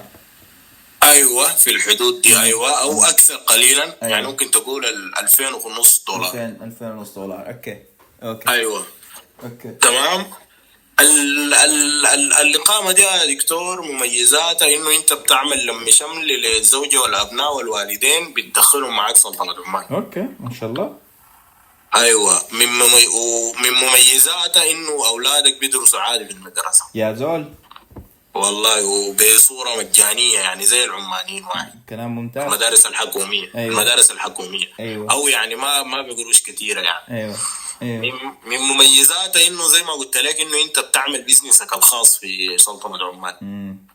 وبالتالي ممكن تعمل إنه- تأمين إنه أنت الصحي. ممكن تعمل شريك لك. يعني ممكن حتى تضيف ثلاثة شركاء في السجل الواحد. والثلاثة شركاء ديل ممكن برضو يجيبوا آه أيوه. okay. أيوه. كل واحد عنده المميزات دي كلهم. okay ده كلام ممتاز. أيوه فحاليا أسر كثيره اتجهت للسلطنة واشتروا الإقامة دي ويعني ربنا يوفقهم بقى يبدوا شغل وجابوا أسرهم وكذا ودي نبذة عامة عن الحاجة المتوفرة في سلطنة عمان يعني. okay. آه بتقدم لها أيوة. كيف ال ال ال ال, ال والله هو عن عن طريقنا وعن طريق الوكالات. okay. ومطلوباتها بسيطة جدا. جوا يعني روتينية جدا. جواز وصورة. وبريد إلكتروني والرسوم بس. أوكي. أيوه وسلطنة عمان يعني دولة ما شاء الله سريعة جدا في الإجراءات. يعني إذا الزول قدم ممكن في خلال أسبوع ينتهي من الموضوع ده كله. يا سلام. كلام أيوه. كلام كلام ممتاز. أيوه بال... بالإضافة لإنه سلطنة عمان بتقدر تعمل فيها زي... للسعودية زيارة وإقامة وكذا وكذا. لأنك already already أنت بقيت مقيم يعني في واحدة من أيوة، دول أيوة، التعاون أيوة. الخليجي والله دي فرصة عظيمة. أيوة. فرصة, كويس. فرصة عظيمة جدا. فرصة عظيمة يعني. بالذات أيوة. بالذات الزول لو لو لو بقى عنده فكرة بتاعت آه بقيت إنه يستثمر هناك فكرة واضحة بتاعت آه business وكده أعتقد ما ما في ما في ما في أفضل ما في أفضل من كده. أيوه. بالضبط كده يعني. ممكن شغلك الخاص بنفسك أنت تكون قايم عليه أيوه أيوه صحيح أيوه. صحيح. أيوة. okay. طيب next زي ما بيقولوا أها. والله يا دكتور المرة دي اختار انت أختار هنا أيوه. طبعا أنا عايز أنا أنا عايز أخلي مصر دي داير أخليها آخر حاجة. يعني طيب. عشان عشان حاسس انه الموضوع فيه شوية تعقيد كده. ما عارف ليه. يعني آه. والله نحن يا دكتور يعني نحن إن شاء الله آه ما في تفاصيل أكثر من آه، من السعودية؟ من التفاصيل بتاعت السعودية. خلاص نمشي لماليزيا. ماليزيا. طيب. ماليزيا يا دكتور المميزات بتاعتها إنه التأشيرة فيزا counter فيزا counter يعني أنت بتاخذ التأشيرة في المطار. مم. بتاخذ التأشيرة في المطار. ماليزيا فيها مميزات إنه حتى على مستوى التعليم الجامعي هي فاتحة الأبواب للسودانيين. لو لاحظ من زمان يدرس في ماليزيا أيوة، كذا. صحيح. تلاقيك الإعلانات دي. صحيح. فالناس ممكن تمشي هناك مثلا وتستقر هناك. الناس تدرس جامعات وكذا. مم. مم. والفيزا زي ما قلت لك في في المطار. مم. أوكي. وممكن وممكن تسافر لها عن طريق الترانزيت عن طريق جدة. هو أنا بشوفه أفضل خيار. الزول يجي مطار جدة وبعد ذاك يقطع طيارة في في طيارة مباشرة يعني من جدة لماليزيا لكوالالمبور مباشرة يعني ما في connection. وهناك بتاخذ إقامة؟ آه بتعمل أيوة إقامة في ما لا لا إقامة ماليزية قصدك. أيوه إقامة ماليزية بقصد. انت لو دخلت الجامعة وعملت إقامة في ماليزيا أنا قبل قلت لك أنت إذا عندك إقامة في دولة بتقدر تعمل منها إقامة للسعودية. آه أوكي. لكن أنا قصد بقصد بقصد أنت لو مشيت ماليزيا كويس؟ أيوة. هل ممكن تعمل أيوة. إقامة هناك؟ أنت حتاخذ تأشيرة في الأول. إقامة إ- يلا إقامة في ماليزيا لازم تدرس عندهم. أوكي. سجل في واحدة من الجامعات لازم. مثلا. أيوة. تدرس عندهم على مستوى التعليم الدراسات العليا والبكالوريوس المهم تدرس عندهم وبيدوك مم. معناها دي موصلي يعني خيار الطويل الأمد أفضل للشباب صح؟ أيوة يعني للشباب أيوة، اللي عايزين. يدرسوا الجامعات. كده أيوه. ممكن يتجهوا لماليزيا. أوكي. ممتاز. ممتاز. أيوة. ممتاز. طيب. وبرضه برضه بتقدر تعمل منها زيارة للسعودية. آه لأنه already عندك إقامة. لقيت عندك إقامة. أيوه حتى لو ما عندك حتى لو ما عندك إقامة إذا جيت هناك ماليزيا زيارة ساعة أو سياحة ودخلت جوازك السفارة السعودية في ماليزيا. بيدوك التأشيرة. ممتاز. إذا عندك زيارة طالعة عليك. طيب. ده كلام كلام لطيف. أيوه. طيب أم... كينيا. طيب كينيا كينيا برضو من مميزاتها إنها دولة فيزا كامنتر بتاخذ التأشيرة في المطار.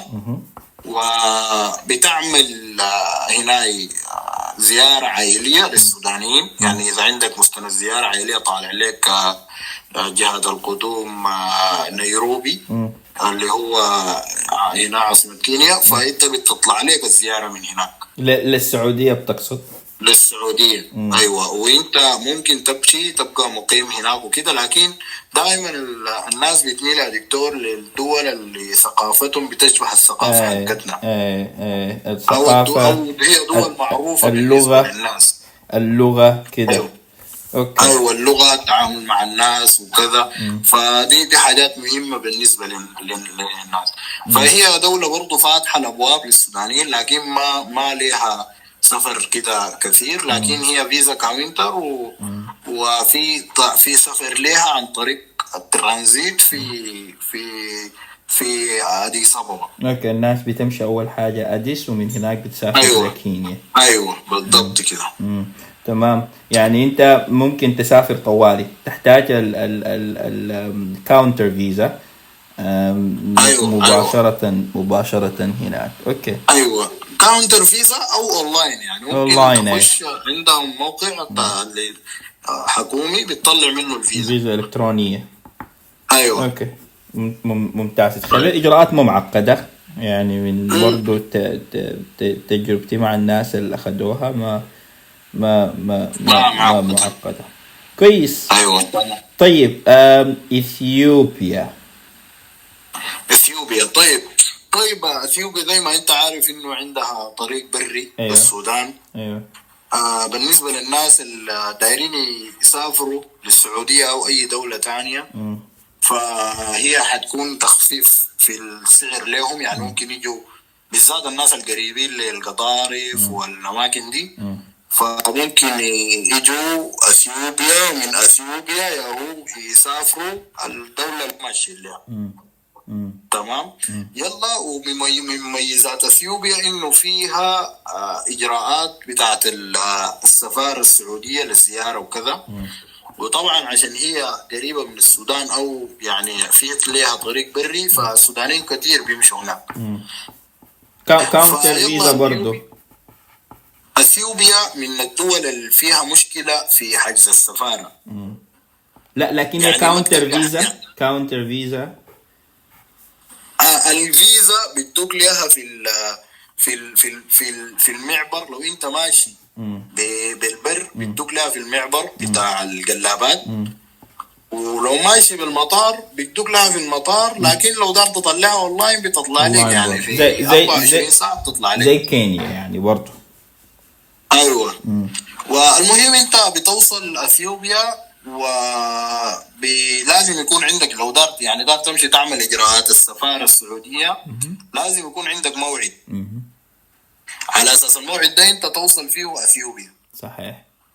صحيح. أيوه يعني الموعد بتاعك قبال الموعد بأربع يوم كده أو خمسة يوم توصل أثيوبيا. في فحص طبي وفي إجراءات يعني بيعملوها ناس الوكالات هناك في وكالات آه، سودانيين كتير بيعملوها وكده. لكن حسب آه، خبرتك انت آه، شوية المواعيد من الصعوبه بمكان إن الزول يلاقي مواعيد آه، معقدة أكثر من والله أيوه يعني أنت ما بتلاقي مواعيد قريبة يعني هسه مثلا امس كان أقرب مواعيد بعد أسبوعين مم. مم. بالنسبة يعني- يعني- للتاشيرات السعودية أيوه بالنسبة للسفارة السعودية فأنا دائما بحبذ إنه الزول يحجز موعد وهو يكون في السودان أصلا مم. صحيح يعني يحجز موعد مثلا بعد 20 25 يوم بعد يعني يكون يدي يدي يدي نفسه مثلا قبل 10 يوم من الموعد يتحرك بالطريق البري أو كذا ولو ماشي طيران يتحرك قبل خمسة يوم واجراءات ما برضه كويسة يعني سريعة في خلال أسبوع الزول بيخلص ال. أيوه. بالنسبة لل- للإقامة هناك في إثيوبيا. يعني عندهم شرط شرطين يعني ما أعرف يا دكتور هم الشرط الأول إنه لازم تعمل آه، هنا إيداع في البنك يعني مبلغ ما يقارب ال 200 ألف دولار. كم؟ مش 200 ألف دولار. 200000 شنو؟ 1000 دولار. أوكي. ده تمام عشان تاخذ طبعا عندهم عندهم شرط ثاني طريف جدا. ال ال أو أو أو خيار ثاني يعني. مم. الخيار ده هو إنه أنت تتزوج أثيوبية. أوكي.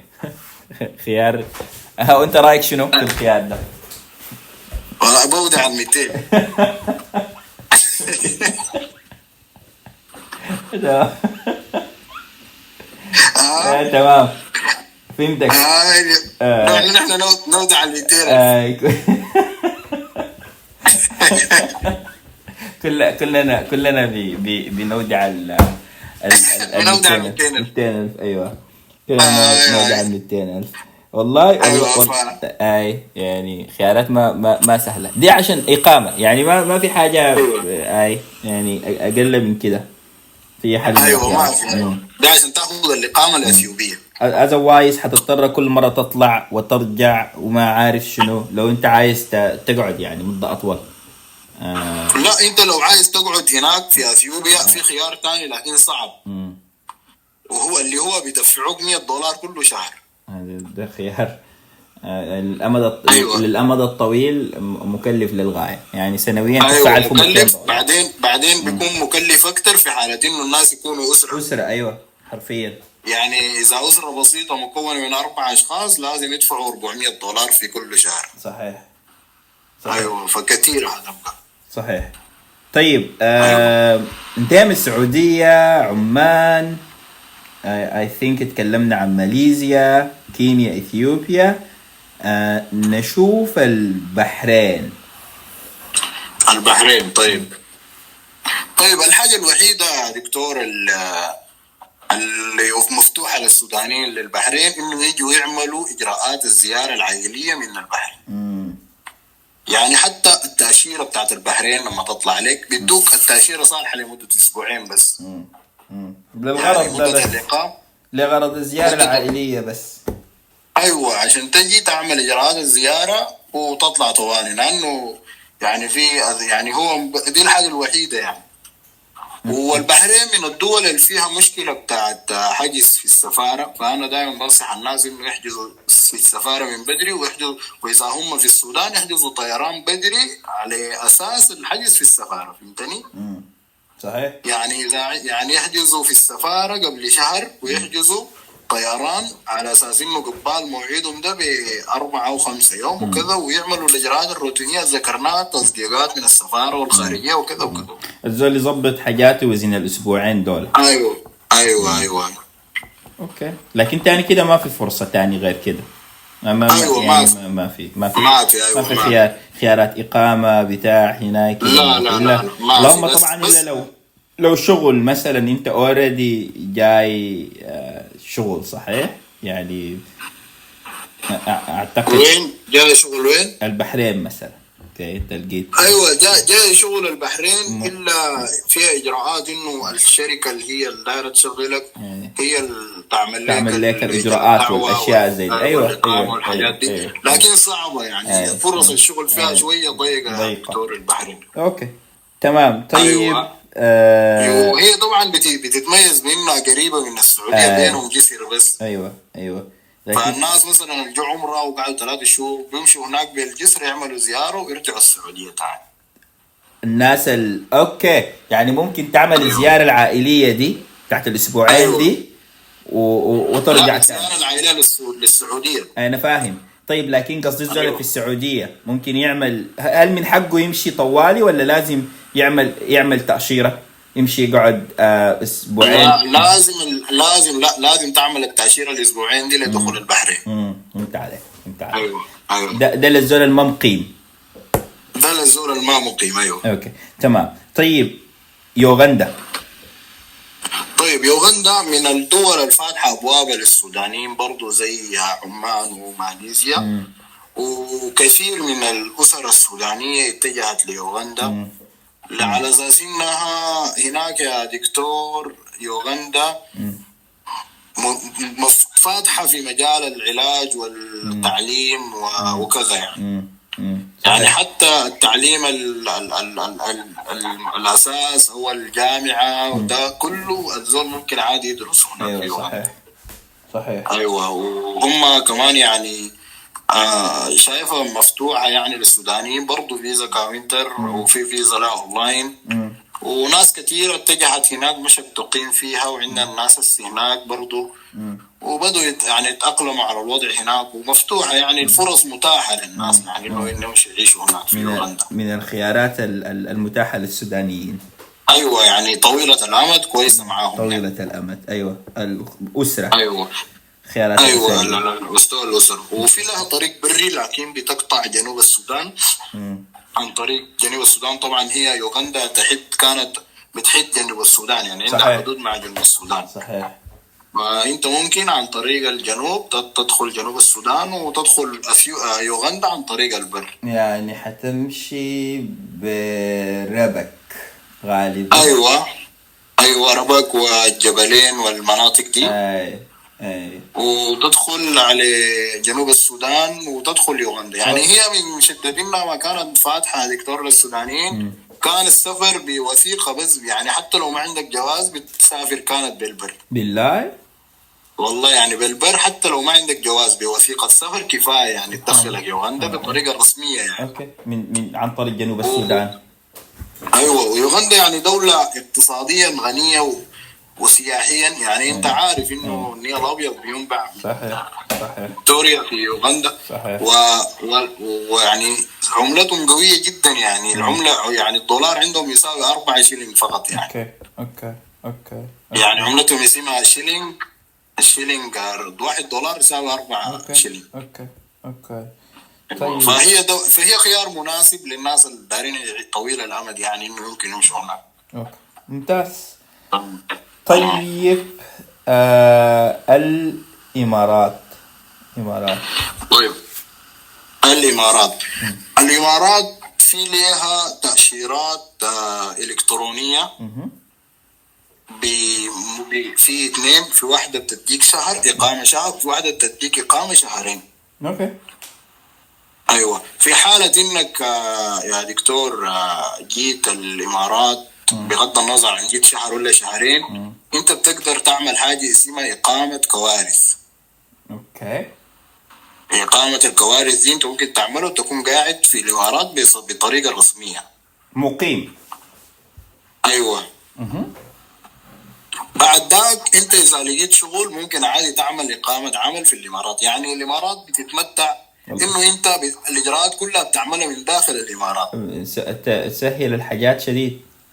أيوه يعني ال- الزيارة العمل ال- ال- إقامة الكوارث كل الحاجات يعني ما بتحتاج تمشي دولة فيها سفارة وكده. ف يعني دي دي من الحاجات المفتوحة يعني لل- للسودانيين برضو إنه يمشوا هناك يعملوا إقامة كوارث. مم. طيب أيوة. آه، تمام. طيب الإجراءات معقدة للزيارة دي؟ أو أو. التأشيرة دي؟ لا لا ما مت- معقد متطلبات شنو عندك؟ فكرة. احمد ال- المتطلبات إنه تجيب عقد إيجار يعني أنت طبعا حتكون دخلت وقاعد بإقامة كوارث. لا أنا قصدي عشان تاخذ ذاته ال- ال- التأشيرة دي ولا الموضوع بسيط؟ التأشيرة أيوه أيوه. التأشيرة التأشيرة يا دكتور عندهم العمر بيفرق. مم. أول حاجة لو عندك أسرة يعني أسرة حتى لو مكونة من أم وطفل مم. أو أم و- يعني ما ما بيفرق يعني ما بيمشوك. مم. أما لو كان مثلا شاب يعني بالذات الشباب لأنه بيمشوا هناك في كثير من الحالات حصلت إنه الناس زمانهم القانوني تم وهم ما طلعوا. وما غيروا ما غيروا لإقامات وكده. ما أيوه ما عملوا إقامات وما طلعوا يعني بقوا مخالفين. فالحاجة دي أدت لمشاكل انه إنه بقوا شنو؟ لو حددوا عمر يعني أي شاب عمره تحت ال 35 سنة لازم يجيب مقيم له من الدرجة الأولى يكون مقيم في الإمارات. نحن يعني ناس 21 سنة ديل مشكلتنا مشكلة.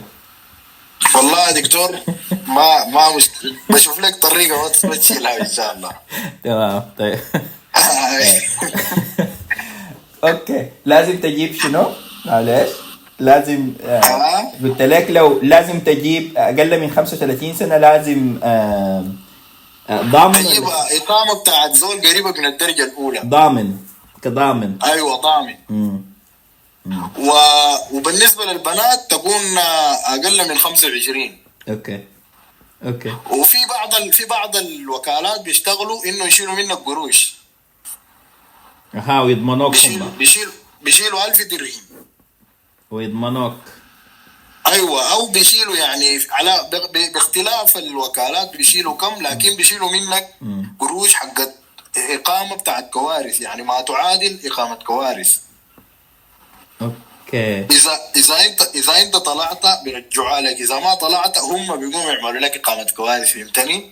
آه okay فهمتك فهمتك فهمتك فهمتك. آي اي فهمتك فهمتك يعني يعني حياخذوا منك زي الأمنية أيوه أيوه بالضبط زي الأمنية مم. مم. مم.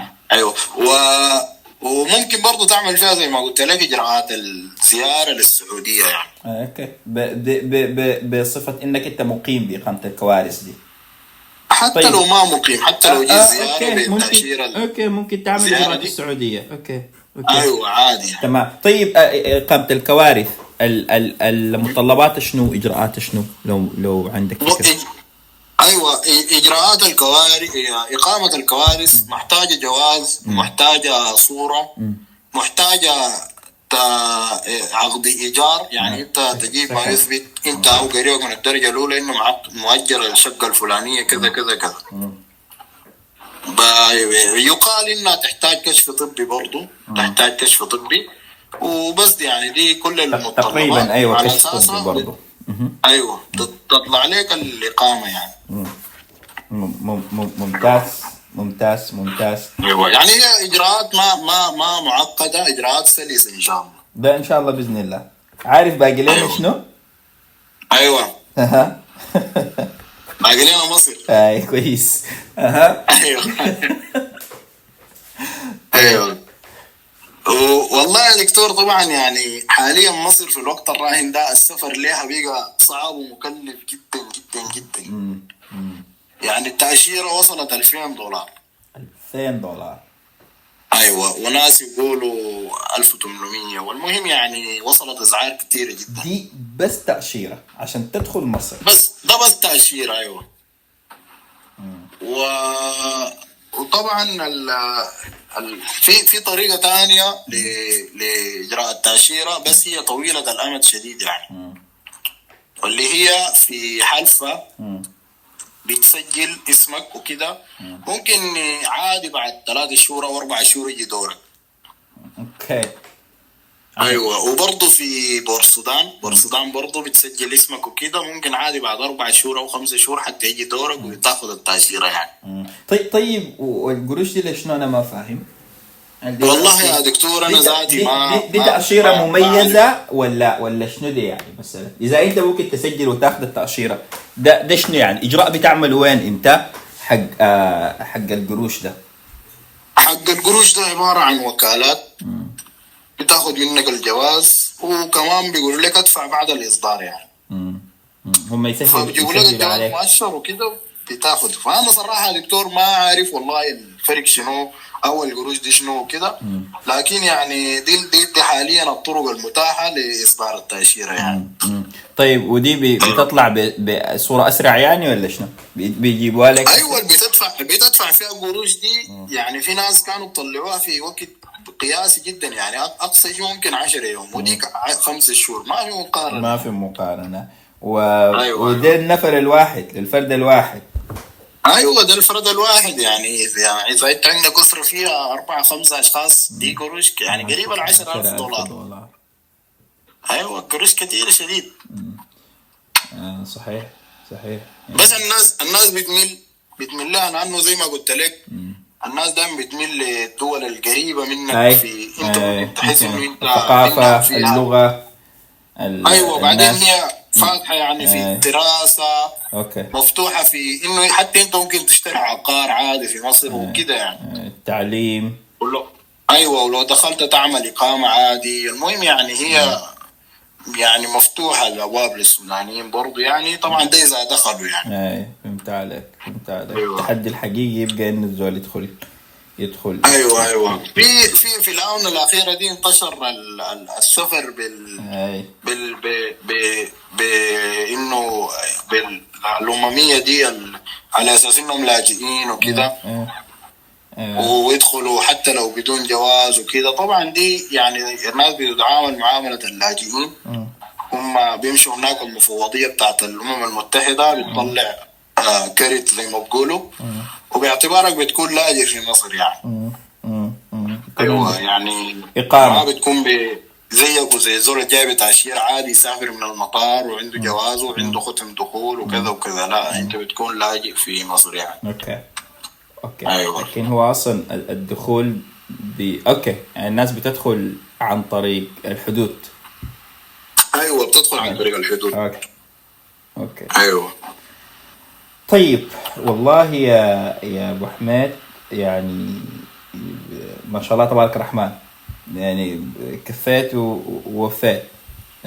والله. ك- الله يسخر ما شاء الله. دكتور والله يعني ما حسينا بالوقت أي صحيح والله صحيح للأمانة. أيوة. يعني أيوة. ما شاء الله تكلمت عن عن, عن تأشيرات بأنواع المختلفة السعودية. of course أخذت مننا الحيز الأكبر لأن الوجهة تقريبا رقم واحد بقت بالنسبة لي. ل... ل... أيوه. للسودانيين بالذات الناس اللي بتفتش الاستقرار وتفتش لفرص أيوه. فرص فرص أيوه، فرص أيوه، عمل عمل. يعني يعني فرص فرص عمل آه عن أيوه. الإقامات الناس تعملها كيف والإجراءات وتكلمنا عن عمان والإقامة ال- آه، فال ال- ال- ال- ال- آه، بتاعت الاستثمار. أي المستثمر أيوه. في في عمان وال- والحاجات اللي بتوفرها لك تكلمنا عن عن ماليزيا إنه يعني خيار ممكن يكون مناسب للشباب. الولد الناس اللي عندهم رغبة إنهم يواصلوا آه، تعليمهم ال- ال- ال- الجامعي. آه، تكلمنا عن كينيا counter visa آه، وتكلمنا عن إثيوبيا برضو counter visa وعن طريقتين طريقتين الإقامة. أبو 200 ألف وأبو زواج. و أيوة، أيوة.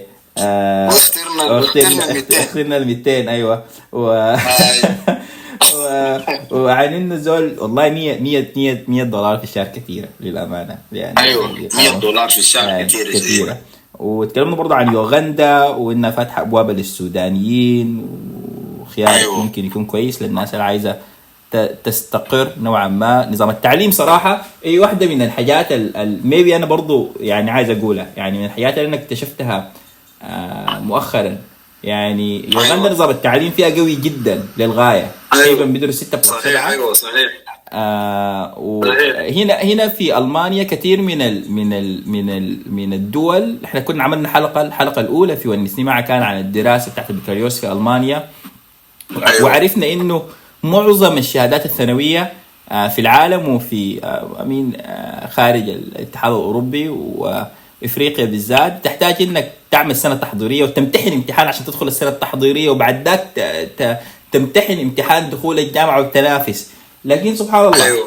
آه، آه، يوغندا من الدول اللي عاملين لها استثناء تقريبا يوغندا وتونس يعني الدولتين الوحيدتين أيوه، في إفريقيا. آه، أنت مباشرة لو لو أخذت الشهاده ال- ال- ال- اليوغنديه اليوغندية. ممكن تقدم مباشرة للجامعة في في في في في ألمانيا. أي تنافس سبحان مباشر الله. أيوه تنافس مباشر. للجامعة في في ألمانيا نظام التعليم عندهم نظام آه، قوي قوي آه، آه، للغاية اتكلمنا برضه عن. عن عن الإمارات وقبل الإمارات تكلمنا عن البحرين وإنه يا أخي البحرين ما ما ما ما في خيارات الكثيره بتاعت الإقامات لكنه زيارات العائلية أو زيارات بتاعت الأسبوعين. ممكن بعد ذاك الزول يعمل إجراءات للسعودية وكده أو خيار آه مناسب للناس اللي عايزه تطلع من السعودية وترجع تاني لما تنقضي المدة بتاعت الثلاثة شهور آه أيوة. حقتها آه بعد ذاك تكلمنا عن الإمارات وعن التأشيرة بتاعت الشهر والشهرين وممكن الزول آه ياخذها. ومنها خيار آه آه إقامة الكوارث ال- آه، بتحتاج إنك ممكن تأخذ إقامة آه، بتاعت كوارث تحتاج ل ل ل ل لجواز of course والسكن و وتأمين صحي و- وكده و of course حيكون في رسوم بطبيعة الحال يعني. لازم لازم أيوة. لازم تدفعها آم، آخر حاجة اتكلمنا عن عن مصر. وعن تعقيدات السفر بالنسبة لمصر سواء كانت بصوره.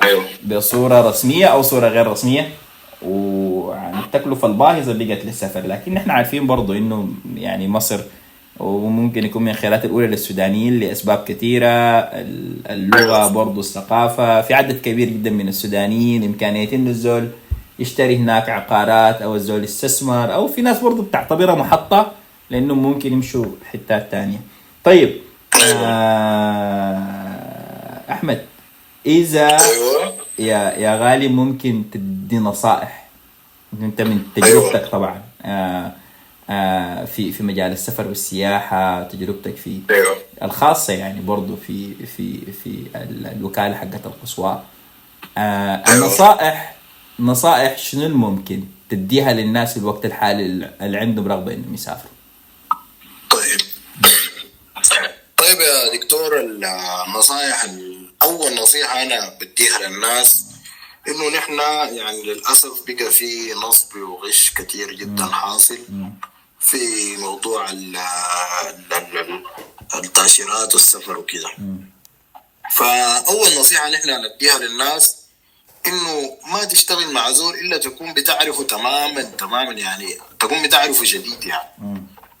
أو على الأقل بتقدر توصل له في أي وقت أنت تحتاج لكده. وطبعا مع الأوضاع الراهنة دي يعني بقى شوية الوضع أصعب والناس ما بتقدر تتحمل يعني تقع في مشاكل وكده. صحيح. الناس تتحرى الوكالة الجيدة على الخبرة اللي عندهم خبرة. واللي بيعرفوا الشغل وتكونوا واثقين فيهم. في وكالات كثيرة الحمد لله رب العالمين. ما ناس يعني ما, ما ناس آه، صادقين ومخلصين في عملهم يعني.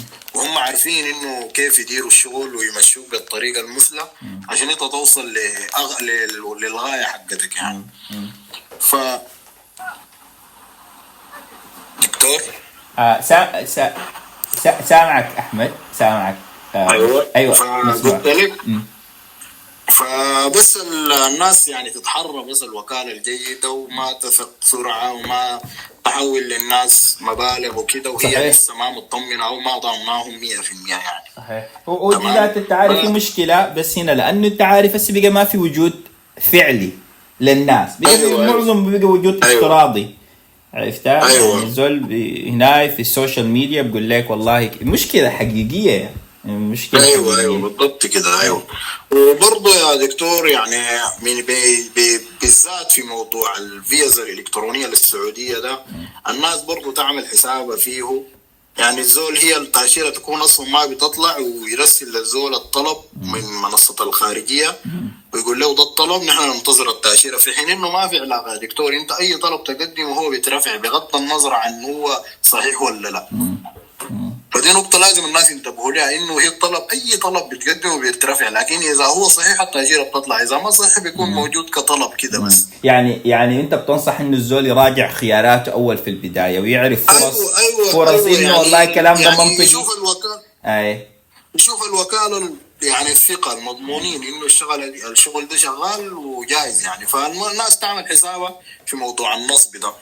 في الجانب الآخر يا دكتور نحن كأصحاب وكالات بتواجهنا مشاكل إنه أنا ممكن أيوه أصدر للزول آه، تأشيرة وقد أدفع له وأنا إذا الدفع مقدم وبعدين هو يجرجرني أو ما يت... ما يحول لي وكذا. فيلا دي معادلة صعبة الوز... صعب إنك توزينها يعني. فكله فكل طرف بيكون متخوف من الثاني فعشان كده الناس تتجمع بجامع الثقة الطرفين يكونوا ناس ملتزمين وناس يعني على كلمتهم و... ويمشوا ب... يعني كل واحد داير يؤدي للثاني حقه يعني بكل صراحة س- ب- اجتهدت في إنه يا دكتور إنه أنا أوصل لمنصة تكون في النص. يعني إذا في شركة اسمها حاسوب إذا سمعت بها. شركة حاسوب دي شركة حاسوب دي هي بتكون وسيط بين البائع والمشتري. أوكي. يعني بيستلموا من البائع السلعة وبيستلموا من المشتري القروش. آه أوكي. يعني وهم بيدوا المشتري السلعة وبيدوا البائع القروش فهمتني؟ هم وسيط كده ل آه، أيوه وسيط مضمون يعني. قانون أي ضمان. فانا فأنا اجتهدت في إنه أنا أعمل حاجة زي دي ودعواتك لي ربنا وفقني والله إنه أنا أعمل منصة. ممتاز. هي تكون هي تكون يعني مصدر ثقة للناس انها تسلمها قروشها تحفظ حق البائع آه. وحق حق المشتري أو مقدم الخدمة أيوة. وطالب الخدمة. أوكي. أيوه. فيلا لما أنا أضمن إنه القروش في المنصة أنا بشتغل لك التأشيرة بقلب جامد وأنا أرسل لك التأشيرة بعد ذاك مباشرة والمنصة تديني القروش أو أنا أرسل التأشيرة للمنصة يعني. فهمت. ففي نظام زي ده على على حتى المستوى عالمي وعندنا نموذج له عربي شغال عليه شركه اسمها حاسوب. أوكي. شغاله بالنظام ده يعني. كلام ممتاز. والله والله أيوة. فكرة ممتازة. ربنا إن شاء الله يوفقك يا أخي. آمين آمين إن شاء الله. دي, دي فكرة ممتازة. فدي دي, دي أول حاجة. ثاني حاجة يا دكتور ثاني نصيحة بعد الناس تعمل حساب من النص. الناس ترتب السفر بخطوات صحيحة. أيوه.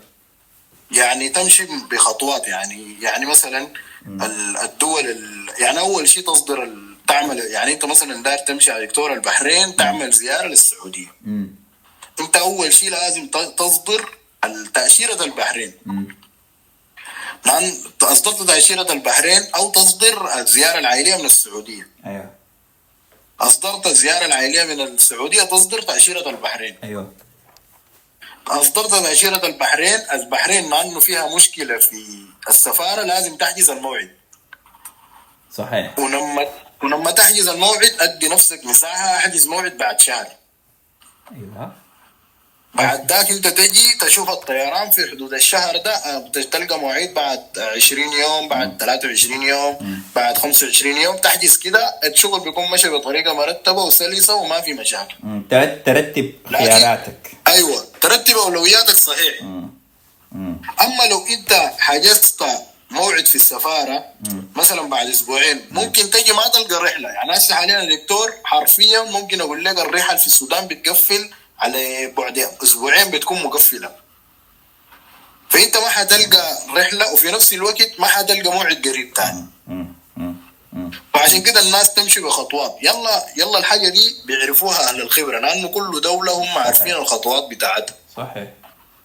يعني دولة زي البحرين بيقوموا يضمنوا أول شيء الطيران حتى يشوفوا الحاجز. المهم دي دايرة ناس خبرة وعندهم علاقة بالمجال و- والناس يعني يكونوا عندهم يعني شغالين عشان للناس دي يفيدوهم يمشون بالطريقة الصحيحة ما يمشي لهم خطوة قبال خطوة يعني. وإذا الزول شغال براه يمشي بالخطوات ال- ال- الصحيحة عشان الشغل يمشي بطريقة منظمة. صحيح. برضو من النصائح اللي بنديها للناس إنه ما يضايقوا نفسهم. ما تضايق نفسك بتاتا يعني انت عندك نية بتاعت تاشيرات وسفر وحاجات زي دي لازم على يعني أنا بقول دائما إنه على بعد شهر. شهر أنت تكون شغال في الموضوع ده. صحيح. يعني تكون يا هو ماشي على الخطوات دي. ممتاز. أيوه. يعني الحاجة دي بتريحك شديد دكتور في انه بتديك زمن بتديك خيارات أكتر. أيوه. بتديك آه بتديك آه اقتصاد. يعني بت- أيوة. بتكون بت- بتسافر بطريقة اقتصادية. براح يعني. تقدر أنت يكون عندك خيارات أكثر عشان تقدر ت- تختار أيوه الخيار الأنسب يعني أنت. عشان أنت تقدر تعمل تمايز بين ال- ال- الخيارات أي- الموجودة. أي- أي. تختار الأقل تكلفة تختار الأقل راحة. لكن أنت لما تضايق روحك أنت قد لا تجد فرصة أصلا ولو وجدتها تكون فرصة صعبة عليك. أنت حتكون مضطر. والله والله يا أيوة. أخي والله حقيقي. أنت عارف بس المشكلة يا أبو حميد؟ كمان ال- الاضطرابات الحاصلة عندنا حاليا فهمت علي؟ الايجارات أيوة. الغالية المعارف شنو دي أيوة، كلها أيوة. حاجات بتخلي الزول ما يعني يكون داير آه أيوه بيكون يعني الواحد بس بيكون داير بأي طريقة هنا فبيخلي ض- ضغوطات صراحة أيوة. بيخلي الزول يقع أيوة. في أخطاء يعني ما ما مفروض والله يقع فيها طيب أيوه وطبعا يا دكتور المواضيع دي كلها بيد الله سبحانه وتعالى أكيد, أكيد. والواحد يعني يتجرد من حوله وقوته ويسلم الأمر كله لله والله يدبر يعني ما الأمر كله والله. صحيح صحيح صحيح صحيح. أيوه إن شاء الله ربنا يدبر كل إنسان ويصلح حال البلد إن شاء الله. والله إن شاء الله يعني ربنا إن شاء الله يسمع منك إن شاء الله آمين يا رب. ويستجيب. ما. قصرت آه، ما قصرت ما قصرت عشر مرات زي ما بيقولوا. يعني إن شاء الله والله في ميزان حسناتك. يعني ما شاء الله كفيت كفيت ووفيت. تكلمت عن مواضيع كثيرة.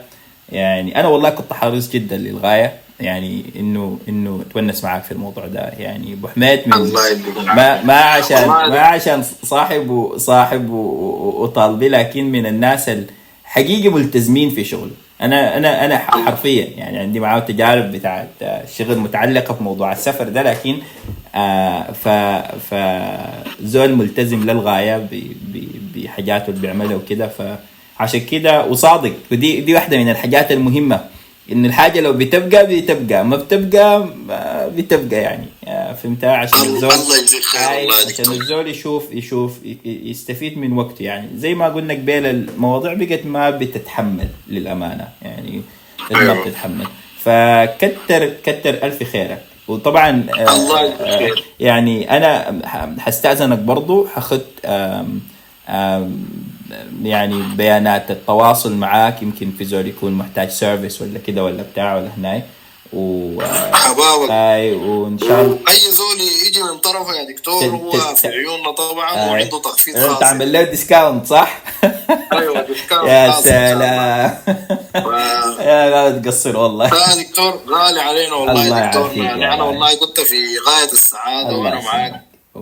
وما وربنا يوفقك انت. ملهم لنا الله يعني يعافيك. تسلم والله. يعني مصدر بتاع بتاع إلهام لنا انه الزول يعني تسلم، ينجز في الحياة ويتقدم ويطور. نفسه. تسلم. والله. ويكون يعني متقدم وينفع نفسه وينفع البلد ويحاول الله. إنه يكون ما يعايش على نطاق إنه يعيش لنفسه. لا أنت تكون مبادر لإنه أنت تتولى. يكون عندك دور فعال في الحياة. أكيد. فدي كلها حاجات نحن بجانب الدراسة في الجامعة تعلمناها منك. الله يسلمك. وباذن الله يعني بإذن الله تكونوا أحسن مننا وتقدروا تأدوا الرسالة دي بصورة أفضل. آه، الله العافية. الله. يكرمك يا أبو حميد ونتمنى لك كمان إن شاء الله حياة عملية. آه إن شاء الله وتوفيق يعني. إن شاء الله برضه في المنصه الجديدة اللي حابب تعملها. دي فكرة والله ممتازة جدا لأنه بقت في أزمة ثقه بين الناس يعني. فإن شاء الله دي تكون أيوه إن شاء الله إذا. احتجت لك في حاجة آه إن أكيد شاء الله of course anytime أنا حكون سعيد جدا جدا. الله يديك الله. يكرمك يا غالي وإن شاء الله أبقوا عافية إن شاء الله. السلام عليكم. إن شاء الله. السلام. الله